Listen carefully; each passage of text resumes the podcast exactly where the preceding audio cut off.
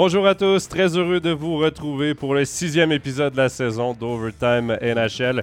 Et j'ai un Stéphane souriant à côté de moi. Steph, ça fait plaisir de te retrouver. Tu étais presque en vacances cette semaine, hein? il n'y avait pas de studio euh, en raison de la CHL. Mais j'ai été dans les patinoires. Quand même, quand même, un gars qui n'arrête jamais. Je suis allé voir des matchs de Junior Elite cette semaine, intéressant. Euh... On y reviendra. Dis-moi pas, dis-moi pas là-dessus, parce que je vais t'en parler pendant 10 minutes. Dis-moi pas que tu fais du dépistage pour les M20, là. Oh non, non, non, je travaille pas pour la Ligue je vous rassure. Non, non, non mais il y en aurait besoin d'un bon dépisteur, les M20. Parce, que, les M20, c'est. C'était compliqué. On, aura la chance. de ce que j'ai vu cette semaine. Non, on aura la chance d'en reparler quand même des M20, surtout du mondial M20, parce qu'on n'a pas eu la chance d'en reparler ensemble euh, depuis euh, que le tournoi euh, s'est joué donc entre Noël et jour de l'an. On va parler également ce soir avec notre collègue Laurent Antonioli qui a fait un petit voyage du côté des États-Unis et du Canada. Il est allé plus particulièrement à Washington et à Québec. Donc, euh, voyage NHL et LHJMQ euh, pour lui. On va, le, on va le retrouver dans quelques instants. On va également dresser notre bilan de mi-saison dans la Ligue nationale de hockey. Tous les, euh, toutes les équipes là, qui ont joué plus de 41 matchs. Évidemment, 82, le le total d'une saison régulière en NHL. Donc, on va dresser un peu le, portrait de nos favoris dans la course aux euh, différents euh, trophées. Donc, euh, ce sera à suivre un peu plus tard. Je vous rappelle évidemment que vous pouvez nous poser vos questions tout au long de l'émission sur le chat et également que cette émission sera disponible en rediffusion sur Facebook, sur YouTube, Apple Podcast, SoundCloud, Spotify. Voilà, c'était difficile, mais je l'ai eu. Parce que euh, N'oubliez pas de vous abonner justement à nos différentes plateformes pour ne rien manquer. Bon, Stéphane, j'en ai parlé, on va l'accueillir. C'est Laurent Antonioli. Salut Laurent. Bonsoir, monsieur. Laurent, euh, j'en ai un peu euh, parlé dans l'émission, mais euh, tu es allé passer un temps des fêtes plutôt agréable. Je, dois dire que j'étais jaloux parce que tu m'envoyais des vidéos, tu m'envoyais des photos.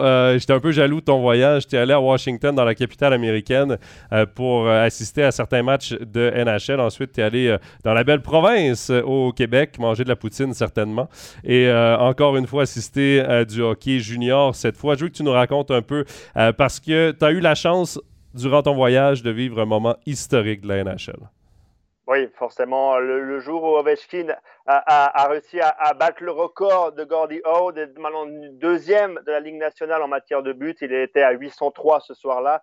Il a encore eu le temps depuis de l'améliorer. Mais c'est vrai que ce soir-là, ça a été quelque chose d'assez exceptionnel. Pour être très franc avec vous, il était sur trois matchs de suite sans le moindre but. Il avait battu les 800 à Ottawa. Depuis trois matchs de suite, il était sans le moindre but depuis le retour de l'équipe à, Washington. Et avec le chef de presse, on s'était dit, voilà, s'il marque pas ce soir, il y aura un peu moins de médias qui vont, qui vont s'occuper de lui. Tu vas pouvoir lui poser deux, trois questions. J'étais OK. Bah, du coup, j'espérais qu'il marque pas. Mais au moment où il est parti à la chasse du record, je me suis dit, bon, bah, la soirée était terminée pour moi et c'est ce qui s'est passé. Après, dans le vestiaire, c'était la folie entre les médias nord-américains, surtout qui couvrent les capitales de Washington, et ensuite les médias russes parce que forcément, il y a des gens qui sont euh, russes et qui suivent euh, Washington pour Ovechkin. Et ensuite, il a, il a pris la parole avec les Russes. Il a d'abord fait les Américains. Ensuite, il a, il a fait avec les Russes. Il a aussi posé, vous avez toujours vu ces, ces fameuses photos avec le puck euh, pour, pour avoir battu le record. Il a posé avec ses enfants. Il est rentré dans le vestiaire avec ses enfants. Et après, j'ai une anecdote aussi supplémentaire sur Ovechkin qui est très intéressante sur, sur notamment sa relation qu'il avait à ce moment-là avec les Russes. Steph, quand même, Ovechkin. Il est rendu à 810 buts maintenant. Euh, il a l'air 894 le record. Il a l'air de. Physiquement, il a l'air d'avoir 50 ans, mais. Euh, exactement ce que il joue comme un gars de 25. Ouais, bon, ça sert. À un moment donné, il y aura l'année où ça va commencer à descendre pour lui, mais je pense, je pense qu'il va jouer jusqu'à temps qu'il batte le record, à mon avis. Ça va être peut-être une, motivation pour lui de, de, continuer à jouer. Puis à chaque fois qu'il marque, on dirait que c'est son premier. Moi, je, trouve ça extraordinaire. Chaque fois qu'il marque un but, on dirait que c'est le premier qui marque. Il fait ça comme si c'était. Euh, je trouve ça incroyable. Mais Laurent, euh, tu parlais du record de Gordy Howe. Tu l'as vu jouer, Gordy Howe, toi? Moi, je l'ai vu jouer. Est-ce que tu, est que tu l'as vu jouer? Non, je l'ai pas. Moi, oui. Je suis pas, je suis pas, je pas. Moi, je l'ai vu. moi, je l'ai vu. je vais peut-être pas m'en vanter, mais. ce qui était fou, Steph et, Joe, c'est que dans l'enceinte, dans l'aréna, on avait presque plus l'impression que les gens étaient venus pour qu'ils battent que le record que pour que Washington gagne un match. C'est-à-dire qu'au moment où il y avait un jeu de puissance, au moment où il y avait la possibilité, après un, dégagement refusé, le public appelait Ovechkin sur la glace. Euh, vous le savez, lorsqu'on nous on travaille, euh, notamment pour sport lors des matchs de NHL, vous avez ces, ces, fameux sites internet qui vous donnent les lignes pour chaque franchise. Et il y a notamment les blocs des powerplay. Et si vous regardez ce fameux site qui donne ces lignes-là, sur chaque powerplay, il y a des noms différents. Et moi, je peux vous le dire, le powerplay de Washington, le premier, il est avec Ovechkin, le deuxième, il est avec Ovechkin. Il fait les deux minutes à chaque fois. Il ne sort jamais de la glace. Donc forcément, ça aide aussi pour marquer plus de Ah, ben oui. Est-ce qu'il joue en powerplay parce qu'il est un bon marqueur ou il est un bon marqueur parce qu'il joue en powerplay? C'est ça, la... c'est toujours ça la grande question. Il y a un peu des deux. non, mais l'anecdote finale sur Ovechkin lorsqu'il était avec les Russes, c'est qu'il a enlevé son maillot. Et quand il a enlevé son maillot, il avait un, plastron qui devait avoir environ 20 ou 30 ans d'âge. De l'époque de Guardiao. Peut-être. Il, il, tenait par des bouts de ficelle. Et j'ai trouvé ça on dit mais assez magique, c'est-à-dire que malgré l'argent qu'il gagne, malgré le fait d'être une franchise qui pourrait lui en fournir un neuf chaque saison, il garde ce vieux plastron qu'il a lors de chaque match. Et ça, c'est très intéressant. Je n'ai pas eu le temps de refaire les recherches parce que vous savez que je n'ai pas de mémoire. Il a un, badge au milieu du plastron. C'est marqué en mémoire de.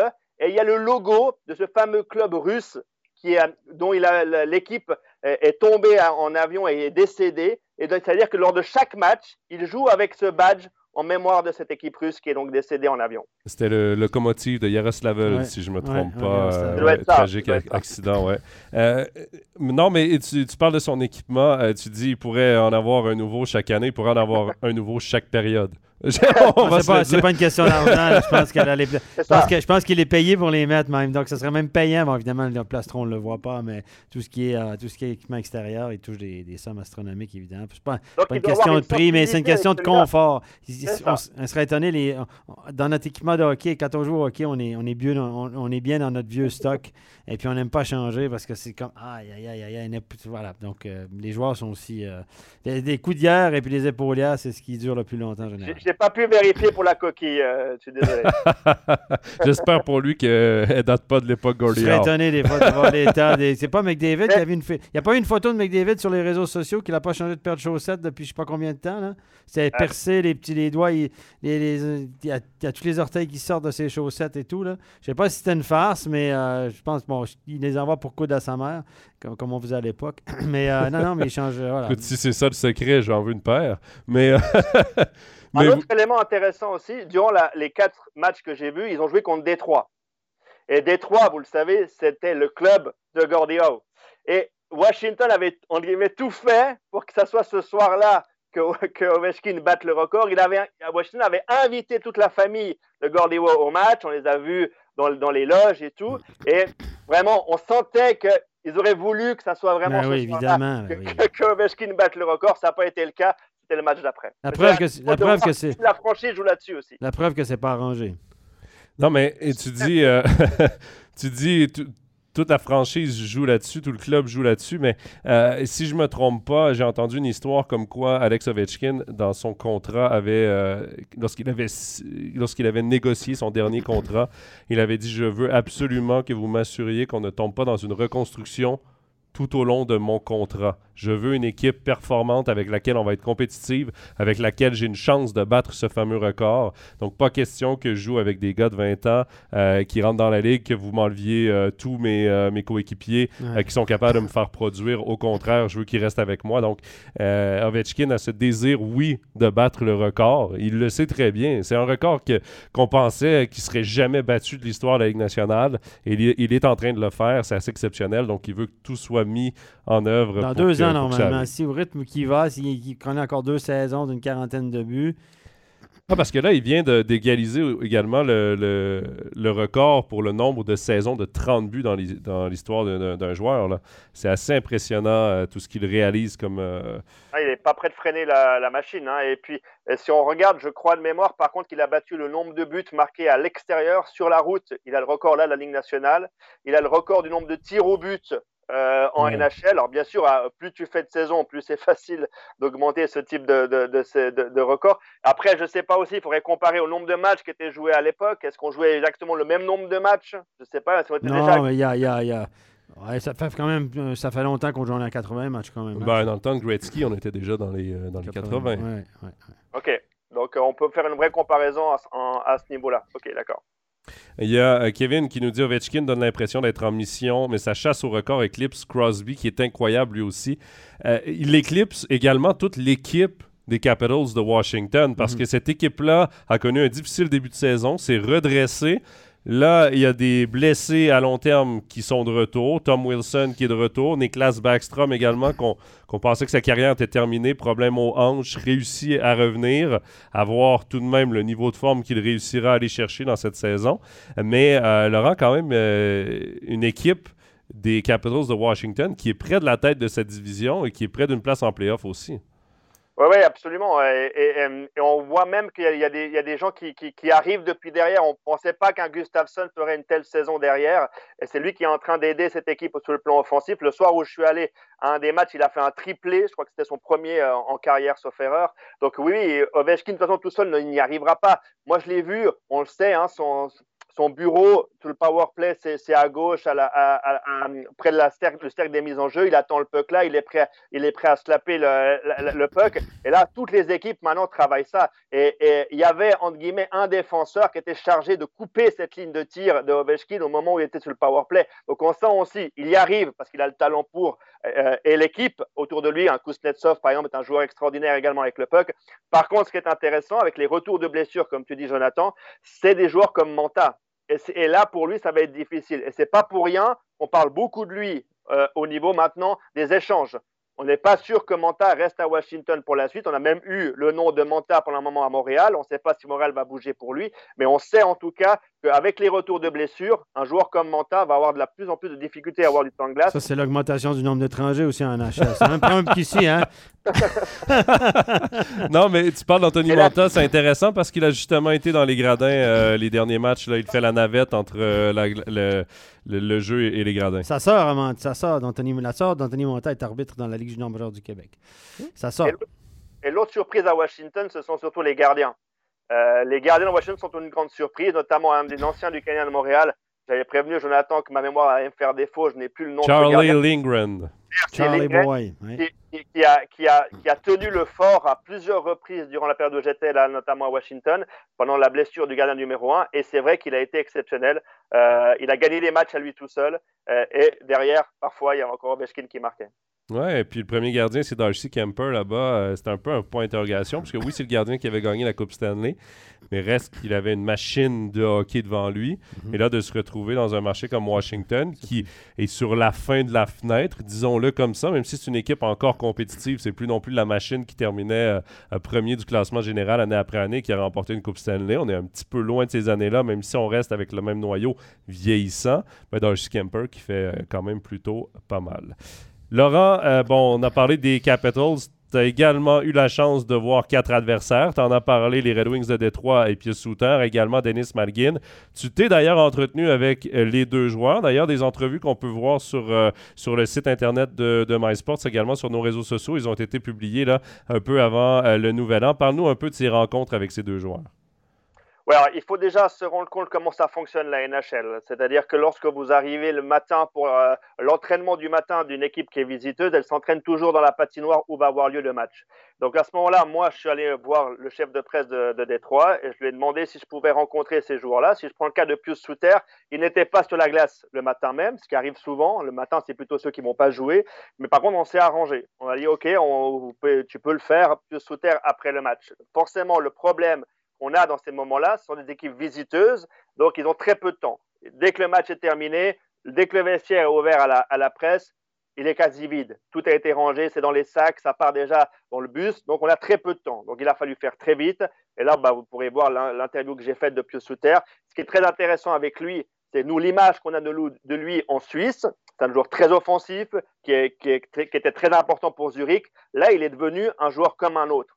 Il est troisième bloc, il est quatrième bloc on a parlé ensemble avec Jonathan avant l'émission, c'est la bonne expression pour lui, c'est le couteau suisse actuellement vraiment des Red Wings de Détroit. Et, euh, et si la soirée est bonne, il va peut-être faire un point, mais comme il me le disait un peu en off, lui, son travail principal, c'est surtout pas prendre de but. Lorsqu'il est sur un troisième et quatrième trio, c'est de ne pas prendre de but et si possible, être productif et mettre en avant quand même les, capacités qu'il a à être bon devant le but.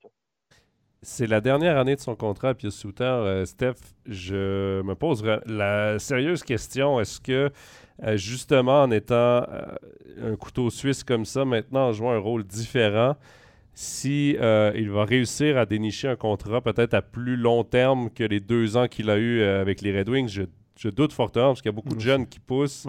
Et, cette saison, c'est 12 points en 40 matchs. Son, son record, c'était l'an passé avec 36 points en 82 matchs. Euh, j'ai l'impression que ça va être compliqué pour lui. Euh, soit qu'il va, va devoir accepter de se battre année après année pour avoir un peu de temps de glace, ou ce sera un retour en Suisse éventuel. Éventuel. Moi, Écoutez, là, il est à 3, 3 millions, 3,5 millions. je pense pas qu'il va signer pour la, la, même somme. Évidemment, il a, lui, des fois, il faut être le timing is everything, comme on dit en anglais. Hein. Lui, il est arrivé au bon endroit à Chicago au moment qu'il a signé. Il s'en venu à Chicago, l'année où il n'y a pas d'équipe. Thèse est malade, euh, blessé, etc. Tac, il tombe. Là, il se retrouve sur un trio où il peut jouer offensivement. Il était avec Kane et Debrincat ouais, quand même. Une bonne partie de la saison. Pas si mal, hein, comme, bon, ordinaire comme ailier, mais ça va quand même. mais, euh, mais voilà. Puis là, tout à coup, il a l'occasion de se mettre en avant. Il a de la chance. Et là, il, les vient de le chercher pour 3,5 millions. Mais là, dans le rôle qu'il a actuellement, à moins qu'il y ait encore quelqu'un qui croit à ses potentiels offensifs d'un top 6, pour moi, c'est pas un top 6. Défensif, est-ce que c'est vraiment un joueur défensif? C'est pas un gros gabarit, etc. Donc, moi, je pense qu'il aura de la peine à se retrouver un contrat. Probablement qu'il va se retrouver un contrat, mais en tout cas pas à ce prix-là. Je serais très, très étonné. Et puis, tant qu'à signer pour un million ou un million cinq brut en NHL, peut-être euh, peut-être que euh, revenir en Suisse avec euh, peut-être que la, différence au niveau financier ne sera pas énorme.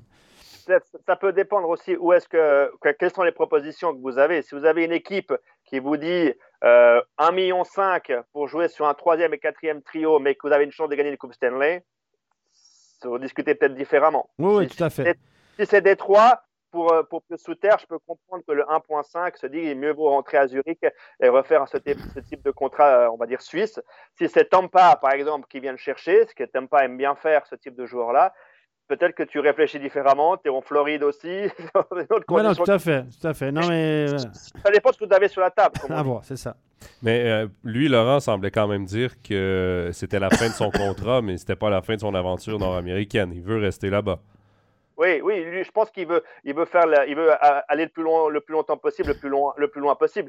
Maintenant, euh, voilà, Stéphane a pratiquement tout dit. Ça, dépendra en fait des négociations, de ce qu'il va avoir euh, euh, comme proposition. Et ça, lui, même lui, je pense qu'il le sait pas. Par contre, il prouve quand même que lorsqu'il a un peu de temps de glace, lorsqu'on lui donne des responsabilités, il fait quand même quelques points dans une équipe comme Détroit, qui n'est pas mhm. une des meilleures équipes de la ligue.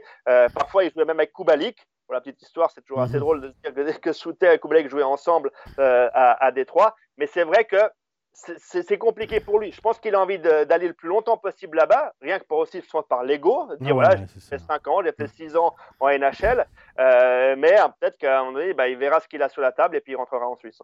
Il reste qu'en Suisse, il sera attendu avec un très beau ah, contrat. Ah, que les six étrangers, je je suis pas sûr, les gars. les équipes sont faites en juillet. Moi, je suis pas certain que ça va pas être si facile que ça. Je pense que Zurich sortira pas les, les, les, le gros argent pour euh, Pius Sans aucun doute, je suis même pas inquiet. Meilleur pointeur de la Ligue, il faut le rappeler, en 2019-2020. Euh, avec 30 buts euh, et 53 points. Puis ensuite, 3 ans d'NHL quand il va décider de rentrer, si c'est pas ah. plus de 3, ans, 3 ans d'NHL, quand il va vouloir rentrer. Ça. Oh, Jonathan, c'est pas un Suisse, c'est Pius Suter, donc c'est un Canadien. Pius Suter. Pius Suter. Ça, c'est comme Gigi Moser. Gigi Moser. OK. Um, tu as vu également Denis Malgin et la situation est un peu est un peu spécial aussi Denis Malgin parce que tu l'as rencontré euh, il jouait encore avec les Maple Leafs de Toronto. On n'a même pas eu le temps de diffuser son interview qu'il était déjà échangé avec l'Avalanche du Colorado, euh, mais euh, quand même lui c'est un lui c'est un rôle différent de pied sous parce que défensivement c'est pas son rôle, c'est un rôle offensif et la chance il l'a pas vraiment cette saison. Non, c'est compliqué d'analyser la saison de, de, Denis Malgin parce qu'il fait une très très bonne pré-saison avec les Toronto Maple Leafs. On lui donne beaucoup de temps de glace, il fait beaucoup de points. Donc il, prouve que si on lui donne des bons joueurs à côté de lui, même en NHL, il peut être décisif. Mais on a déjà parlé de ça souvent avec Stéphane, ça peut être que sur un premier ou deuxième trio, Denis Malgin. Dès qu'on le déplace sur un troisième et quatrième, c'est plus compliqué. Et par la suite, bah, c'est normal, hein, Toronto a fait ses vraies lignes offensives et il a été reculé. Et en troisième, c'était compliqué. Il a donc pour être très franc, je me suis demandé, moi, quand je serai à Washington, si Malguin, j'allais le voir sur la glace ou s'il allait être à côté de moi dans la tribune de presse. En l'occurrence, il était sur la glace, il était sur le deuxième trio parce qu'il y avait en plus des blessés à Toronto. Donc, on fait l'interview après le match et lui, il croit encore à Toronto. Et à ce moment-là, il ne sait pas qui va être échangé. Il faut bien comprendre que le modèle nord-américain, les joueurs sont jamais vraiment au courant au moment où il y a un échange qui va, qui va être fait. Donc nous, moi, je, produis la vidéo, je l'envoie à, à, MySport et on se dit, bah, je me dis, super, on a une vidéo d'un joueur de Toronto. Mais non, tu l'as dit, Jonathan, quelques jours après, il part à, Colorado. Pourquoi à Colorado? Il faut expliquer, à ce moment-là, l'Avalanche avait énormément de blessés en attaque et surtout des joueurs importants. Donc ils avaient besoin de la créativité de Denis Malgin. Ok, ils l'ont lancé sur un deuxième trio là-bas, mais voilà, c'est comme toujours en NHL. Aucun point lors de ses premiers matchs euh, avec euh, l'Avalanche. Reculé en troisième bloc. Et maintenant, en plus, malheureusement pour lui, il est blessé. Et je pense qu'avec les retours de blessures à, l'Avalanche, il va se retrouver dans le même, dans le même cas de ce qu'il était à Toronto. Ça va être compliqué. L'Avalanche a quand même deux anciens joueurs du Lausanne Hockey Club, les gars. Charles Hudon. Charles Hudon, et Dennis Maglin. Mais ben, ils sont dans l'organisation les deux. Oui, mais je pense pas qu'ils se sont croisés avec l'Avalanche parce que Hudon a eu un ou deux matchs cette saison avec l'Avalanche. Mais, Donc, l'Avalanche euh, recrute en Suisse, les gars. C'est ça qu'il faut vous dire, hein, la morale de l'histoire. tu codes pour l'Avalanche en Suisse, alors il y a peut-être une, une, place à prendre. Exact. non, mais euh, Denis Malgin, c'est 5 euh, points euh, en 30 matchs au total. Là. Il a joué 7 matchs avec l'Avalanche du Colorado, obtenant un assist. Steph, il faut dire que le Colorado aussi est une équipe qui, pour l'instant, est exclue du portrait des playoffs en étant champion en titre de la Coupe Stanley, va vouloir euh, aller chercher son billet pour les playoffs parce que ce serait un déshonneur pour eux de ne pas participer aux playoffs l'année après une victoire de la Coupe Stanley. J'ai bien l'impression que pour Dennis Malgin, ce sera difficile de ah, du temps de glace parce que là, on va y aller avec des joueurs sûrs. Ce seront eux qui vont avoir le plus de temps de jeu possible et Dennis va redescendre et, comme le disait Laurent, n'aura pas son rôle. Ben, moi, je, je, persiste C'est un gars qui est, a juste le profil entre deux. Il devrait être. Comme Charles C'est ça. Il a le profil top 6, clairement, sens du jeu, skills, etc. Mais trop petite pour être, comme dirait Scotty Bowman à l'époque, c'était un anglophone, il disait trop petite, trop petite. Et pour expliquer, quand il parlait des joueurs, il, il, a, il, il y a trop de compétition sur le top 6 en NHL. Tu as les meilleurs joueurs au monde offensif, puis tu as des gars avec des gabarits gros comme ça, etc. Donc, c'est hyper compliqué. Et c'est un centre à la base, c'est pas vraiment un allié. Donc, imaginez top 6 NHL dans les deux premiers joueurs de centre de chaque équipe. Imaginez-vous le talent qu'il y a, la profondeur qu'il y a, la compétition qu'il y a. Et puis, dès que tu l'as dit, Laurent, dès que tu, l'envoies sur un 3, sur un quatrième trio, ben là, tu tires pas le meilleur de lui. Euh, c'est pas un gars qui, c'est pas un shutdown player, c'est pas un gars pour empêcher l'autre équipe de marquer. Comme Pius Souter aussi, à mon avis. Je crois pas qu'on tire le meilleur parti d'un gars comme Pius Souter. Oui, c'est des gars qui ont un sens du jeu magnifique. Ils peuvent faire le job, mais c'est pas des spécialistes, c'est pas des Philippe Dano de ce monde, à mon avis. Euh, c'est un gars qui, malheureusement, il est entre deux, quoi, qui, est construit, qui est fait pour l'Europe. On a vu le succès et toutes ses qualités en Europe. Il y, a, un autre élément qui est important, euh, euh, tu l'as dit un petit peu, c'est aussi l'aspect financier. Il faut pas, il faut pas, faut dire la vérité. Les premiers et deuxièmes trios, ce sont des, lignes qui coûtent cher à des franchises. Donc on va plutôt donner la chance à ces, joueurs-là qui vous coûtent très très cher sur votre masse salariale. On va même leur laisser plusieurs matchs si ça si ça roule pas avant d'aller mettre un Denis Malgin. Donc pour Malgin c'est compliqué parce qu'il faut en même temps être sur un troisième bloc euh, offensif, essayer de faire des points et espérer qu'on lui laisse une petite chance sur un deuxième bloc. Quand tu coûtes pas cher, tu es facile à tasser. Les gars, ils vont vous le dire, tous les agents vont vous le dire, les, les, les, gars qui disent euh, ben moi je coûterai pas cher, je vais faire le Mr. Nice Guy, je vais signer un contrat à rabais, euh, ça, ils vont être gentils. Non, non, non, c'est pas comme ça que ça marche. Plus tu coûtes cher, plus ils investissent en toi, plus ils vont te donner la chance parce qu'ils doivent ils doivent prouver leur, investissement. c'est la même chose en Europe, partout pareil. Si tu signes un rabais, ben, c'est facile de dire, bon, lui, de toute façon, il ne coûte pas cher. Là. Les autres, on, les a payés cher. Il faut les... voilà. Mais c'est comme ça que ça fonctionne partout. Et les gens pensent qu'en signant rabais, on rend des services, puis on, va nous. Non, ça marche pas comme ça. moi, ce que j'aime chez lui, par contre, il faut quand même lui donner ce crédit-là, c'est qu'il y croit toujours. Euh, il a déjà eu cette aventure-là une fois avec les Panthers. Il est allé une fois à mm. Toronto, ça n'a pas marché. Il est venu en Suisse. Il était performant à Lausanne, il était performant à Zurich. Il a retenté l'aventure en NHL. Ça. je trouve de sa part, c'est remarquable. Il pourrait rester tranquille. Il, sait qu'il part dans un, dans un championnat qui va être difficile pour lui. Il est conscient de son gabarit, il est conscient de ses qualités, il sait ce qu'il peut amener à, à une équipe et il connaît ses défauts? Et je trouve que de sa part, c'est en même temps très courageux de chaque fois y retourner et espérer y arriver. Parce Einstein, il disait qu'il va faire la même chose euh, après, en espérant faire chaque fois la même chose puis espérer un résultat différent, c'est de la folie.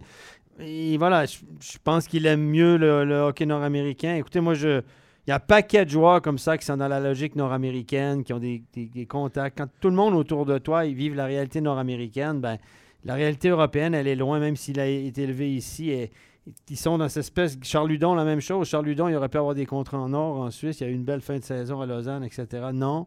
préfère aller faire le peddler encore en AHL, NHL, avec ta famille à gauche, pas à droite, etc. Je trouve ça, moi aussi, je ne sais pas si c'est de la si c'est remarquable ou c'est de la folie, tout simplement. Je ne sais pas. en tout cas, il n'aura pas de regret, lui. Il n'aura aucun regret lorsqu'il reviendra entre guillemets, faire encore de beaux contrats en Suisse. Je ne sais pas si s'il revient, il est automatiquement à Zurich. Je ne connais pas bien ce, règlement-là. Je ne sais pas s'il est, il est, encore sous contrat avec Zurich. Peut-être que vous le savez, vous. Euh, mais en tout cas, ce qui est certain, c'est comme pour un pieu sous terre, le jour où il revient en Suisse, on ne se fait pas trop de soucis pour lui. Je ne connais pas les détails de son contrat, mais si je me trompe pas, il est encore sous contrat avec Zurich. Donc, ce serait la même chose que Hoffman, qui reviendrait directement à son contrat de départ. Je sais pas pour combien d'années. Honnêtement, je ne sais pas s'il a signé euh, pour combien d'années, mais si ça fait s'il part plusieurs années, puis de toute façon, la date est passée à Zurich, c'est. On, ne va pas se mentir. S'il revient en Suisse et qu'il n'est pas sous contrat avec Zurich, il ira à Berne, il ira à Lugano, il ira à Zug. Il aura de toute façon des ah, places. Lugano, arrêtez avec ça, les gars. Moi, je pense que Lugano, tout le monde marche. Je voyais des trucs sur Twitter l'autre jour, des gens qui mettaient Lugano dans les, gros budgets de la Ligue. C'est fini, ça. C'est fini. Je vous dis, Montegazza, il a mis un hola, tout ça. Il y a un maximum. Euh, Lugano est de loin pas dans les gros budgets de la Ligue. Il faut monter Fribourg, il faut monter Genève dans les gros budgets de la Ligue, les gars. Je vous le dis big time.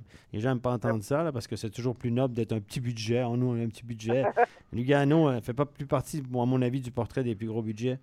Loin de là, à mon sens. Rassure-moi, ils sont quand même pas en dessous d'Ambry. Pas encore. Non, mais je peux vous dire que c'est compliqué de recruter des joueurs pour aller jouer au Tessin maintenant. Euh, c'est plus les mêmes offres alléchantes, c'est plus le 50, le 100 000 de plus, et puis, euh, euh puis des petits à côté. C'est fini ce temps-là. Donc, euh, je vous le dis, il y a, des, des, trucs, mais des, des, schémas mentaux qui sont durs à se débarrasser, ça, c'en est un. faut miser sur la pizza et les palmiers. Ouais, non, mais c'est ça. Non, mais Fribourg-Genève, faut pas se gêner. Lausanne aussi est un concurrent. Fribourg-Genève font partie des, des, gros concurrents maintenant. En Suisse, évidemment, Zurich et Berne, ça reste. Davos aussi, mais voilà, voilà c'est. Euh, Petite parenthèse, parce que l'on parle de la NHL. Là, on... Oui, ben on va y revenir à cette NHL, donc à voir l'avenir de, de, Denis Malgin. Euh, bon, euh, Laurent, ton journal de voyage, d'ailleurs, ton carnet de voyage qui est euh, à lire donc, sur MySports, je le rappelle, entrevue avec Denis Malgin, avec Pius Souter également, avec Tyler Seguin, l'ancienne gloire du HC Bienne, en parlant de petit budget, une équipe qui se vend. Il a tout appris là-bas. Patrick Kane aussi, d'ailleurs. Hein, je veux dire. Ça, les gars, il faut être honnête quand même. Hein? D'ailleurs, il y a du peer coaching qui se fait. Kevin Schlepper fait toujours des, des coaching vidéo avec ces gars-là. Hein. Mais il a dit, euh, d'ailleurs, en entrevue à, Laurent, à Tyler Seguin, qu'il avait adoré son passage en Suisse. Je pense qu'il euh, il t'a pas nommé, là, mais euh, entre les lignes. Il se souvient. Ah, il m'appelait Sir sur la glace. Il m'appelait Sir. il m'appelait Monsieur sur la glace. Il était tout jeune. D'ailleurs, quand il venait me poser les questions, il disait Excuse me, Sir. Bon, des fois, je me disais, il est super respectueux. Parfois, ça, je me dis, j'ai l'air si vieux que ça, ou bien? C'est bizarre, c'est quand je... Soit j'ai l'air vieux, soit il est super respectueux, Tyler Seguin. Mais honnêtement, moi, je vous le dis, en dehors de la glace, c'est pas un exemple, le garçon, semble-t-il. Euh, et euh, beaucoup de gens ont des bons souvenirs de lui. Pas seulement moi, mais euh, plusieurs jeunes femmes de la région biennoise, semble-t-il.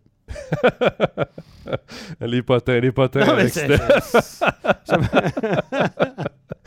non, mais... non, mais moi, je, je sais pas. sur la glace, moi, je peux, faudrait demander à, à la gente féminine du, du région de, de Vienne si, si c'était vraiment un top notch. Mais moi, je peux vous dire que sur la glace, c'est un des meilleurs que j'ai vu. voilà, voilà. Mais euh, moi, Steph, c'est bizarre. Quand je jouais, je n'étais pas aussi poli avec les arbitres. Peut-être que je me serais rendu plus loin en ayant été un peu plus poli. C'est choquant quand tu vient comme toi, excuse me, sir, thank you, puis tu réponds, excuse, thank you, sir. Wow. je dis, je fous de moi. Ben, non, non, non, il était, peut-être jamais un mot. Et à noter qu'il est quand même capitaine euh, des Stars de Dallas encore maintenant. Oui, hein. oui. Mais c'est sûr qu'il a pris de la maturité aussi. Euh, parce que, bon, sur la patinoire et à l'extérieur la patinoire aussi. Là. Euh, bon, Laurent, on va également pouvoir prochainement entendre d'autres entrevues que tu as faites euh, parce que, bon, euh, tu n'es euh, pas revenu que des États-Unis. Tu as aussi fait un petit détour par le Québec. Tu es allé voir d'ailleurs un certain jeune Rochette. Ah. ouais, jeune connu dans la rédaction de MySports. Et surtout son entraîneur Patrick Roy. Ce sont des entrevues qu'on va pouvoir évidemment entendre sur MySports prochainement. Donc, restez bien connectés sur nos réseaux sociaux. Parle-nous un peu de cette aventure junior là, après le professionnel. Oui, juste pour faire une petite parenthèse sur, sur Patrick Roy, il faut que juste nous aussi, peut-être en, Europe, on ne se rend pas bien compte ce que c'est Patrick Roy. C'est l'un des plus grands gardiens de l'histoire de la Ligue nationale. Et monsieur, entre guillemets, Patrick Roy m'a donné huit minutes d'entretien après euh, une pratique, en l'occurrence des remparts de Québec. Euh, on va sans doute la découper en deux, c'est ce qu'on avait décidé avec Jonathan. Une où on parle un peu plus de, Stéphane, euh, de, Théo Rochette, pardon, et un peu plus de la carrière, notamment de Patrick Roy. Et c'est celle-là qui est, je pense, le plus intéressante de l'entendre sur ce qu'il a vécu, notamment d'être à, à, Montréal, ensuite d'aller à, l'Avalanche, de gagner des Coupes Stanley. Franchement, moi j'ai adoré. Je ne sais pas si Jonathan, tu as déjà travaillé sur, le, sur les deux l'interview, c'était le, le, but de ces derniers jours. Mais ce que dit vraiment Patrick Roy sur sa carrière est pour moi le plus intéressant. Euh, j'ai également rencontré, et là aussi on a un travail qui va être fait, de Jean Gagnon. Ça va rappeler plein de souvenirs à plein de gens qui suivent le hockey roman depuis des années. Là aussi, la, vidéo est très intéressante. Lui, en plus, il a travaillé avec les remparts de Québec pendant pas mal d'années. Euh, voilà, ça, c'était la petite parenthèse que je voulais faire. Par rapport au, match que j'ai vu, euh, il faut comprendre que c'était un choc à ce moment-là quand j'y étais. C'était Sherbrooke qui venait jouer à Québec. Et ça peut être, en tout cas, ça, risque d'être l'un des adversaires principaux des remparts de Québec pour aller le plus loin possible dans la saison de la Ligue junior majeure du Québec. Et les remparts ont perdu ce dernier match de l'année devant, et c'est là où c'est intéressant, 16 000 personnes. Il faut bien comprendre que ça représente un, euh, un championnat de gens qui ont entre 16 pour éventuellement les plus jeunes, ça peut arriver, à 20 ans donc c'est comme si ici on allait voir ce qu'a été allé voir cette semaine Stéphane, c'est-à-dire des matchs de gens qu'on appelait à l'époque les, les élites, qu'on appelle maintenant le championnat des M20. Et pour la petite histoire, j'ai regardé le match entre Lausanne et Lugano qui a eu lieu cette semaine. Le site de la Ligue donne 45 personnes présentes au match. Bien, compté, bien compté, mais j'y étais, moi. Je pense qu'il y a 45 qui ont fait 3 fois 15, ils ont compté une, fois par période. Est-ce qu'ils comptent les parents aussi ben euh, et le staff de l'équipe? Oui, puis qu'ils comptent les deux équipes. Non, non, mais c'est. Puis hier, hier, je vais vous le dire, j'étais à Fribourg hier soir, et puis, hop, Laurent, Laurent est tombé. Laurent, tu respiras. Ça va, Laurent? pour ceux qui nous. Euh, on, a, on, a, bon, on continue ce qu'on disait sur les, les, les M20, U20 élite. Moi, c'est des anciennement juniors élite. Euh, eh ben, c'était hier, je suis allé à Fribourg, c'était encore pire. Je pense qu'on était, euh, on était 20. Euh, je dis, bon, c'est un match en semaine. C'est essentiellement les parents et les copains et copines qui vont voir ça. Euh, puis là, bien évidemment, un match en semaine contre Lugano à Lausanne. Bien évidemment, les Luganais ne se déplacent pas. Hier, c'était Cloton qui était à Fribourg. Les parents de Cloton ne se débarrassent. Mais hier, c'était d'une tristesse. Été à l'échauffement. Euh, d'avant-match, parce que je suis arrivé tôt au match. Est-ce qu'on va reconnecter Laurent? Oui, je oui. Je suis arrivé à l'échauffement d'avant-match. J'étais seul c'est bon, euh, je pense que les spectateurs n'entendent pas. Ah, voilà, voilà. Petite musique. Là, de se reconnecter. Là. T'es recoiffé, Laurent, parce que t'as pris une sacrée. Euh, c'est mon côté italien, je parle trop avec Clément, désolé. Moi, je disais que j'ai effectivement 45 spectateurs, c'est exactement ça. J'y étais mardi à Lausanne et puis hier, j'étais à Fribourg, je pense qu'on était une vingtaine. Euh, d'une tristesse, mais euh, j'étais tout seul à l'échauffement pour le match j'ai eu 20 J'étais tout seul, tout seul, jusqu'à 8h moins 1. Je me suis dit, merde, les, portes sont restées fermées parce que moi, je suis passé par en bas, par les vestiaires. Et puis, je dis, est-ce que les, gens sont J'étais 8h moins 1, à roll-ball, les équipes rentraient sur la glace, j'étais tout seul. Tout à coup, les parents sont arrivés gentiment. Puis euh, voilà. Donc, c'est, oui, d'une tristesse. Donc, comparaison euh, incomparable au niveau de l'engouement, évidemment. Tu disais 16 000 personnes. Oui, et en, plus, en plus, il faut comprendre une chose qui est très importante, c'est que euh, au, niveau du Québec, c'est aussi, on va dire, l'amphithéâtre le plus grand de la Ligue junior majeure du Québec. Vous n'avez pas toutes les amphithéâtres qui ont 16 000 personnes. On est plutôt entre 2005 et 4 000. Hein. Euh, tu me dis si je me trompe, Stéphane, en général, ou peut-être 8 000. 7 8 000, ouais. Voilà, c'est ça. Euh, et, là, c'était le dernier match. Et pour avoir fait la conférence de presse d'après-match de Patrick Roy, il n'était pas seulement déçu d'avoir perdu, il était surtout déçu d'avoir perdu devant 16 000 personnes. Parce que pour eux, c'est très important en matière, euh, je ne vais pas dire marketing, mais au niveau de la publicité qu'ils étaient en train de se faire, même si c'est bien sûr généralement plein, on va dire de 10 000 personnes, ils auraient voulu marquer le coup vraiment devant ce, chiffre-là de 16 000. Bon, ils en ont perdu 5 ou 6 cette année, euh, donc euh, c'est pas, c'est pas, n'a pas perdu beaucoup. En 41 matchs, je pense qu'ils ont.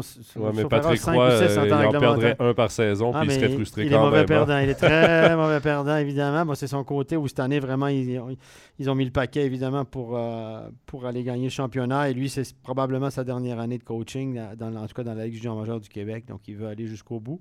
Effectivement, ben, 16 000, tu veux, tu veux gagner, mais voilà, tu ne contrôles pas ça. Sherbrooke est quand même une très, très bonne équipe. Là.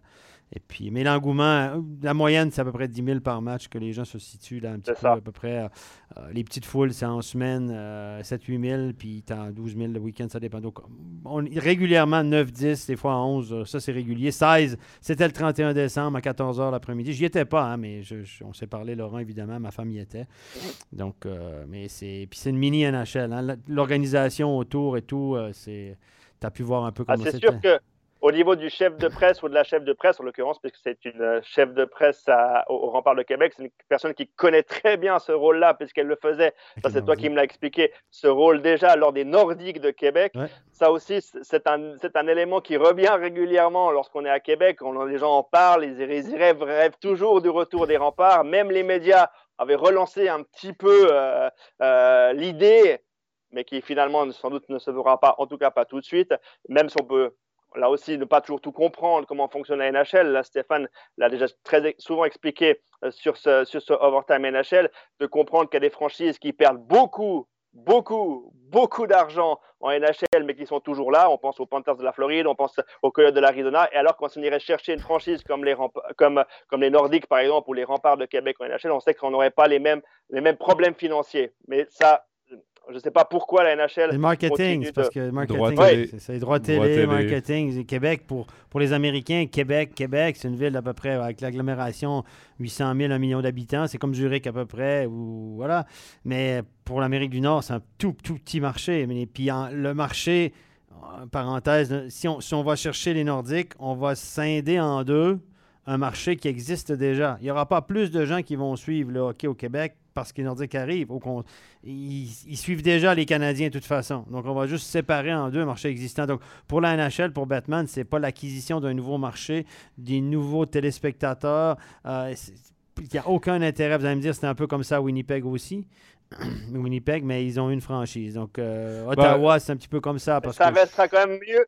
Oui, mais Stéphane, Stéphane, ça restera quand même mieux financièrement que les Coyotes de l'Arizona ou ah, que les, Panthers de la Floride. Oui, la, franchise même, il faut voir l'intérêt télévisuel aussi, la couverture du marché, l'intérêt de la publicité, les, les, compagnies de télévision, ceux qui retransmettent, qui ont les droits télé, eux, ils préfèrent avoir euh, du marché en Arizona que du marché à Québec parce que quand tu vends la pub, c'est beaucoup plus favorable de dire ben, on a aussi l'équipe en Arizona, on a téléspectateurs en Arizona qu'à Québec.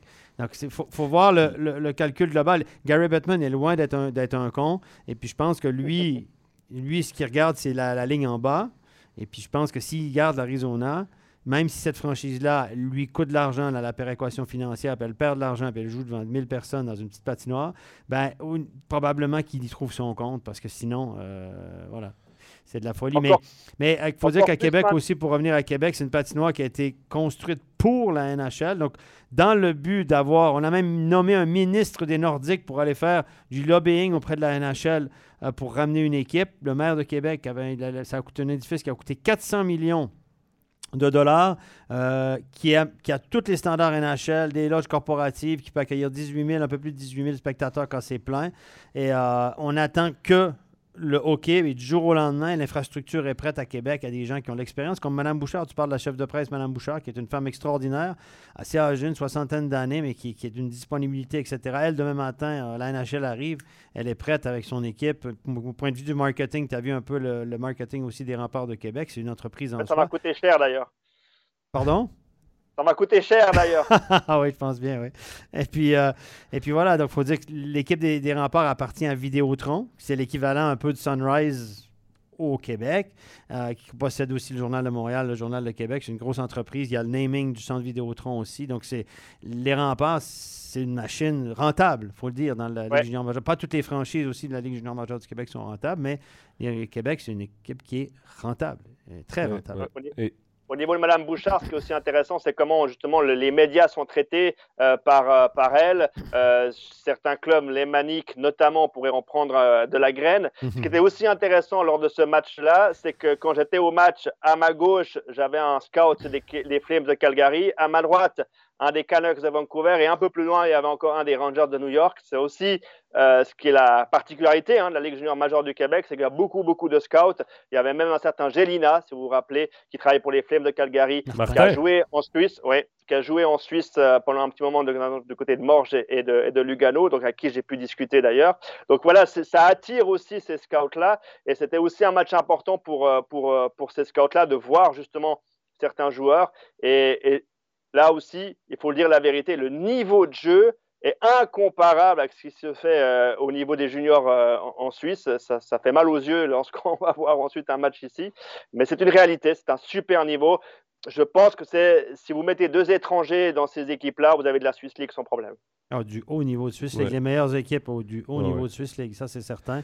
Et comme tu l'as dit, c'est un autre monde. Je parlais avec Patrice Lefebvre cette semaine, qui a coaché un junior majeur du Québec l'année passée à Rouen-Noranda, qui lui-même a battu des records euh, de, points dans la Ligue junior majeure du Québec à l'époque. Souvenez-vous, Patrice Lefebvre a joué comme étranger en Suisse à Lausanne.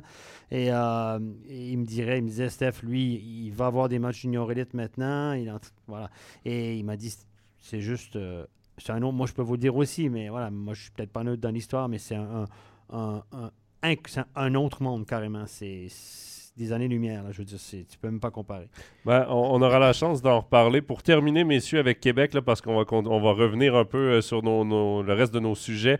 Euh, pour revenir avec Québec, il euh, faut comprendre aussi que c'est pas nécessairement la distance entre Québec et Montréal qui fait que Québec n'est pas dans la Ligue nationale de hockey, parce que Seattle, Vancouver, c'est plus près que Québec et Montréal. Puis Edmonton, Calgary, c'est presque Exactement. Mais, Ottawa, Montréal, c'est plus près encore. Exact. Mais euh, Seattle, ce sont des sièges sociaux, une énorme agglomération de population américaine. Donc, les marchés. Faut... Gary Bettman, dès qu'il est rentré en poste en 93, avait le mandat, 92-93, euh, avait le mandat de développer des nouveaux marchés. C'est ce qu'il fait et Québec en est pas. Voilà, messieurs. Euh, euh, donc, je rappelle euh, les entrevues de Laurent sur qu'il a, qu'il a faites avec les remparts de Québec seront évidemment à voir prochainement donc sur nos réseaux sociaux. Steph, tu viens d'en parler, monde de différence. on revient rapidement sur les M20 parce qu'on l'a vu, le monde de différence. Quand la Suisse a des joueurs des U20 élites ici, là, ou des moins de 20 ans suisses, et qu'on voit euh, l'équipe ben, canadienne ou l'équipe américaine les affronter, euh, c'est vraiment pas du même niveau. Là. Et tu le vois sur la patinoire que des gars de niveau euh, de l'équipe canadienne qu'on a vu au M20 ou l'équipe américaine, il y avait Liane Bixel qui m'a franchement impressionné dans le ah, tournoi. qu'on voit que c'est un choix, un choix de première ronde NHL avec raison, un gros défenseur mobile, mhm. un très bon coup de patin. évidemment, il reste à, prendre la maturité et à s'adapter au, jeu nord-américain pour lui.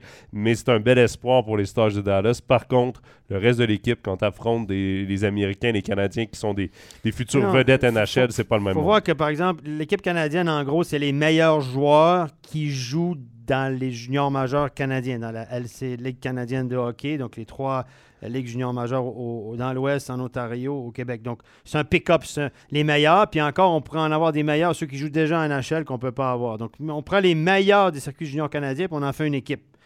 Puis aux États-Unis, on prend les, meilleurs du programme américain, NCAA, etc.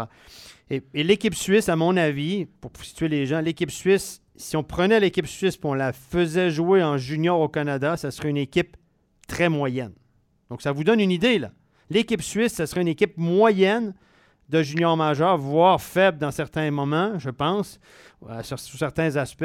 Et puis là, on joue contre les meilleurs de la Donc, sur un match, évidemment, tout peut arriver. Des fois, c'est pas si flagrant, mais si je des séries de matchs, une saison complète, ça serait juste. Euh, serait. Euh, voilà, on est. On est voilà, c'est encore une fois l'écart. Mais voilà, c'est comme ça, c'est un fait. on le sait, on n'a pas le, bassin de, joueurs que, que, le Canada ou les États-Unis ont.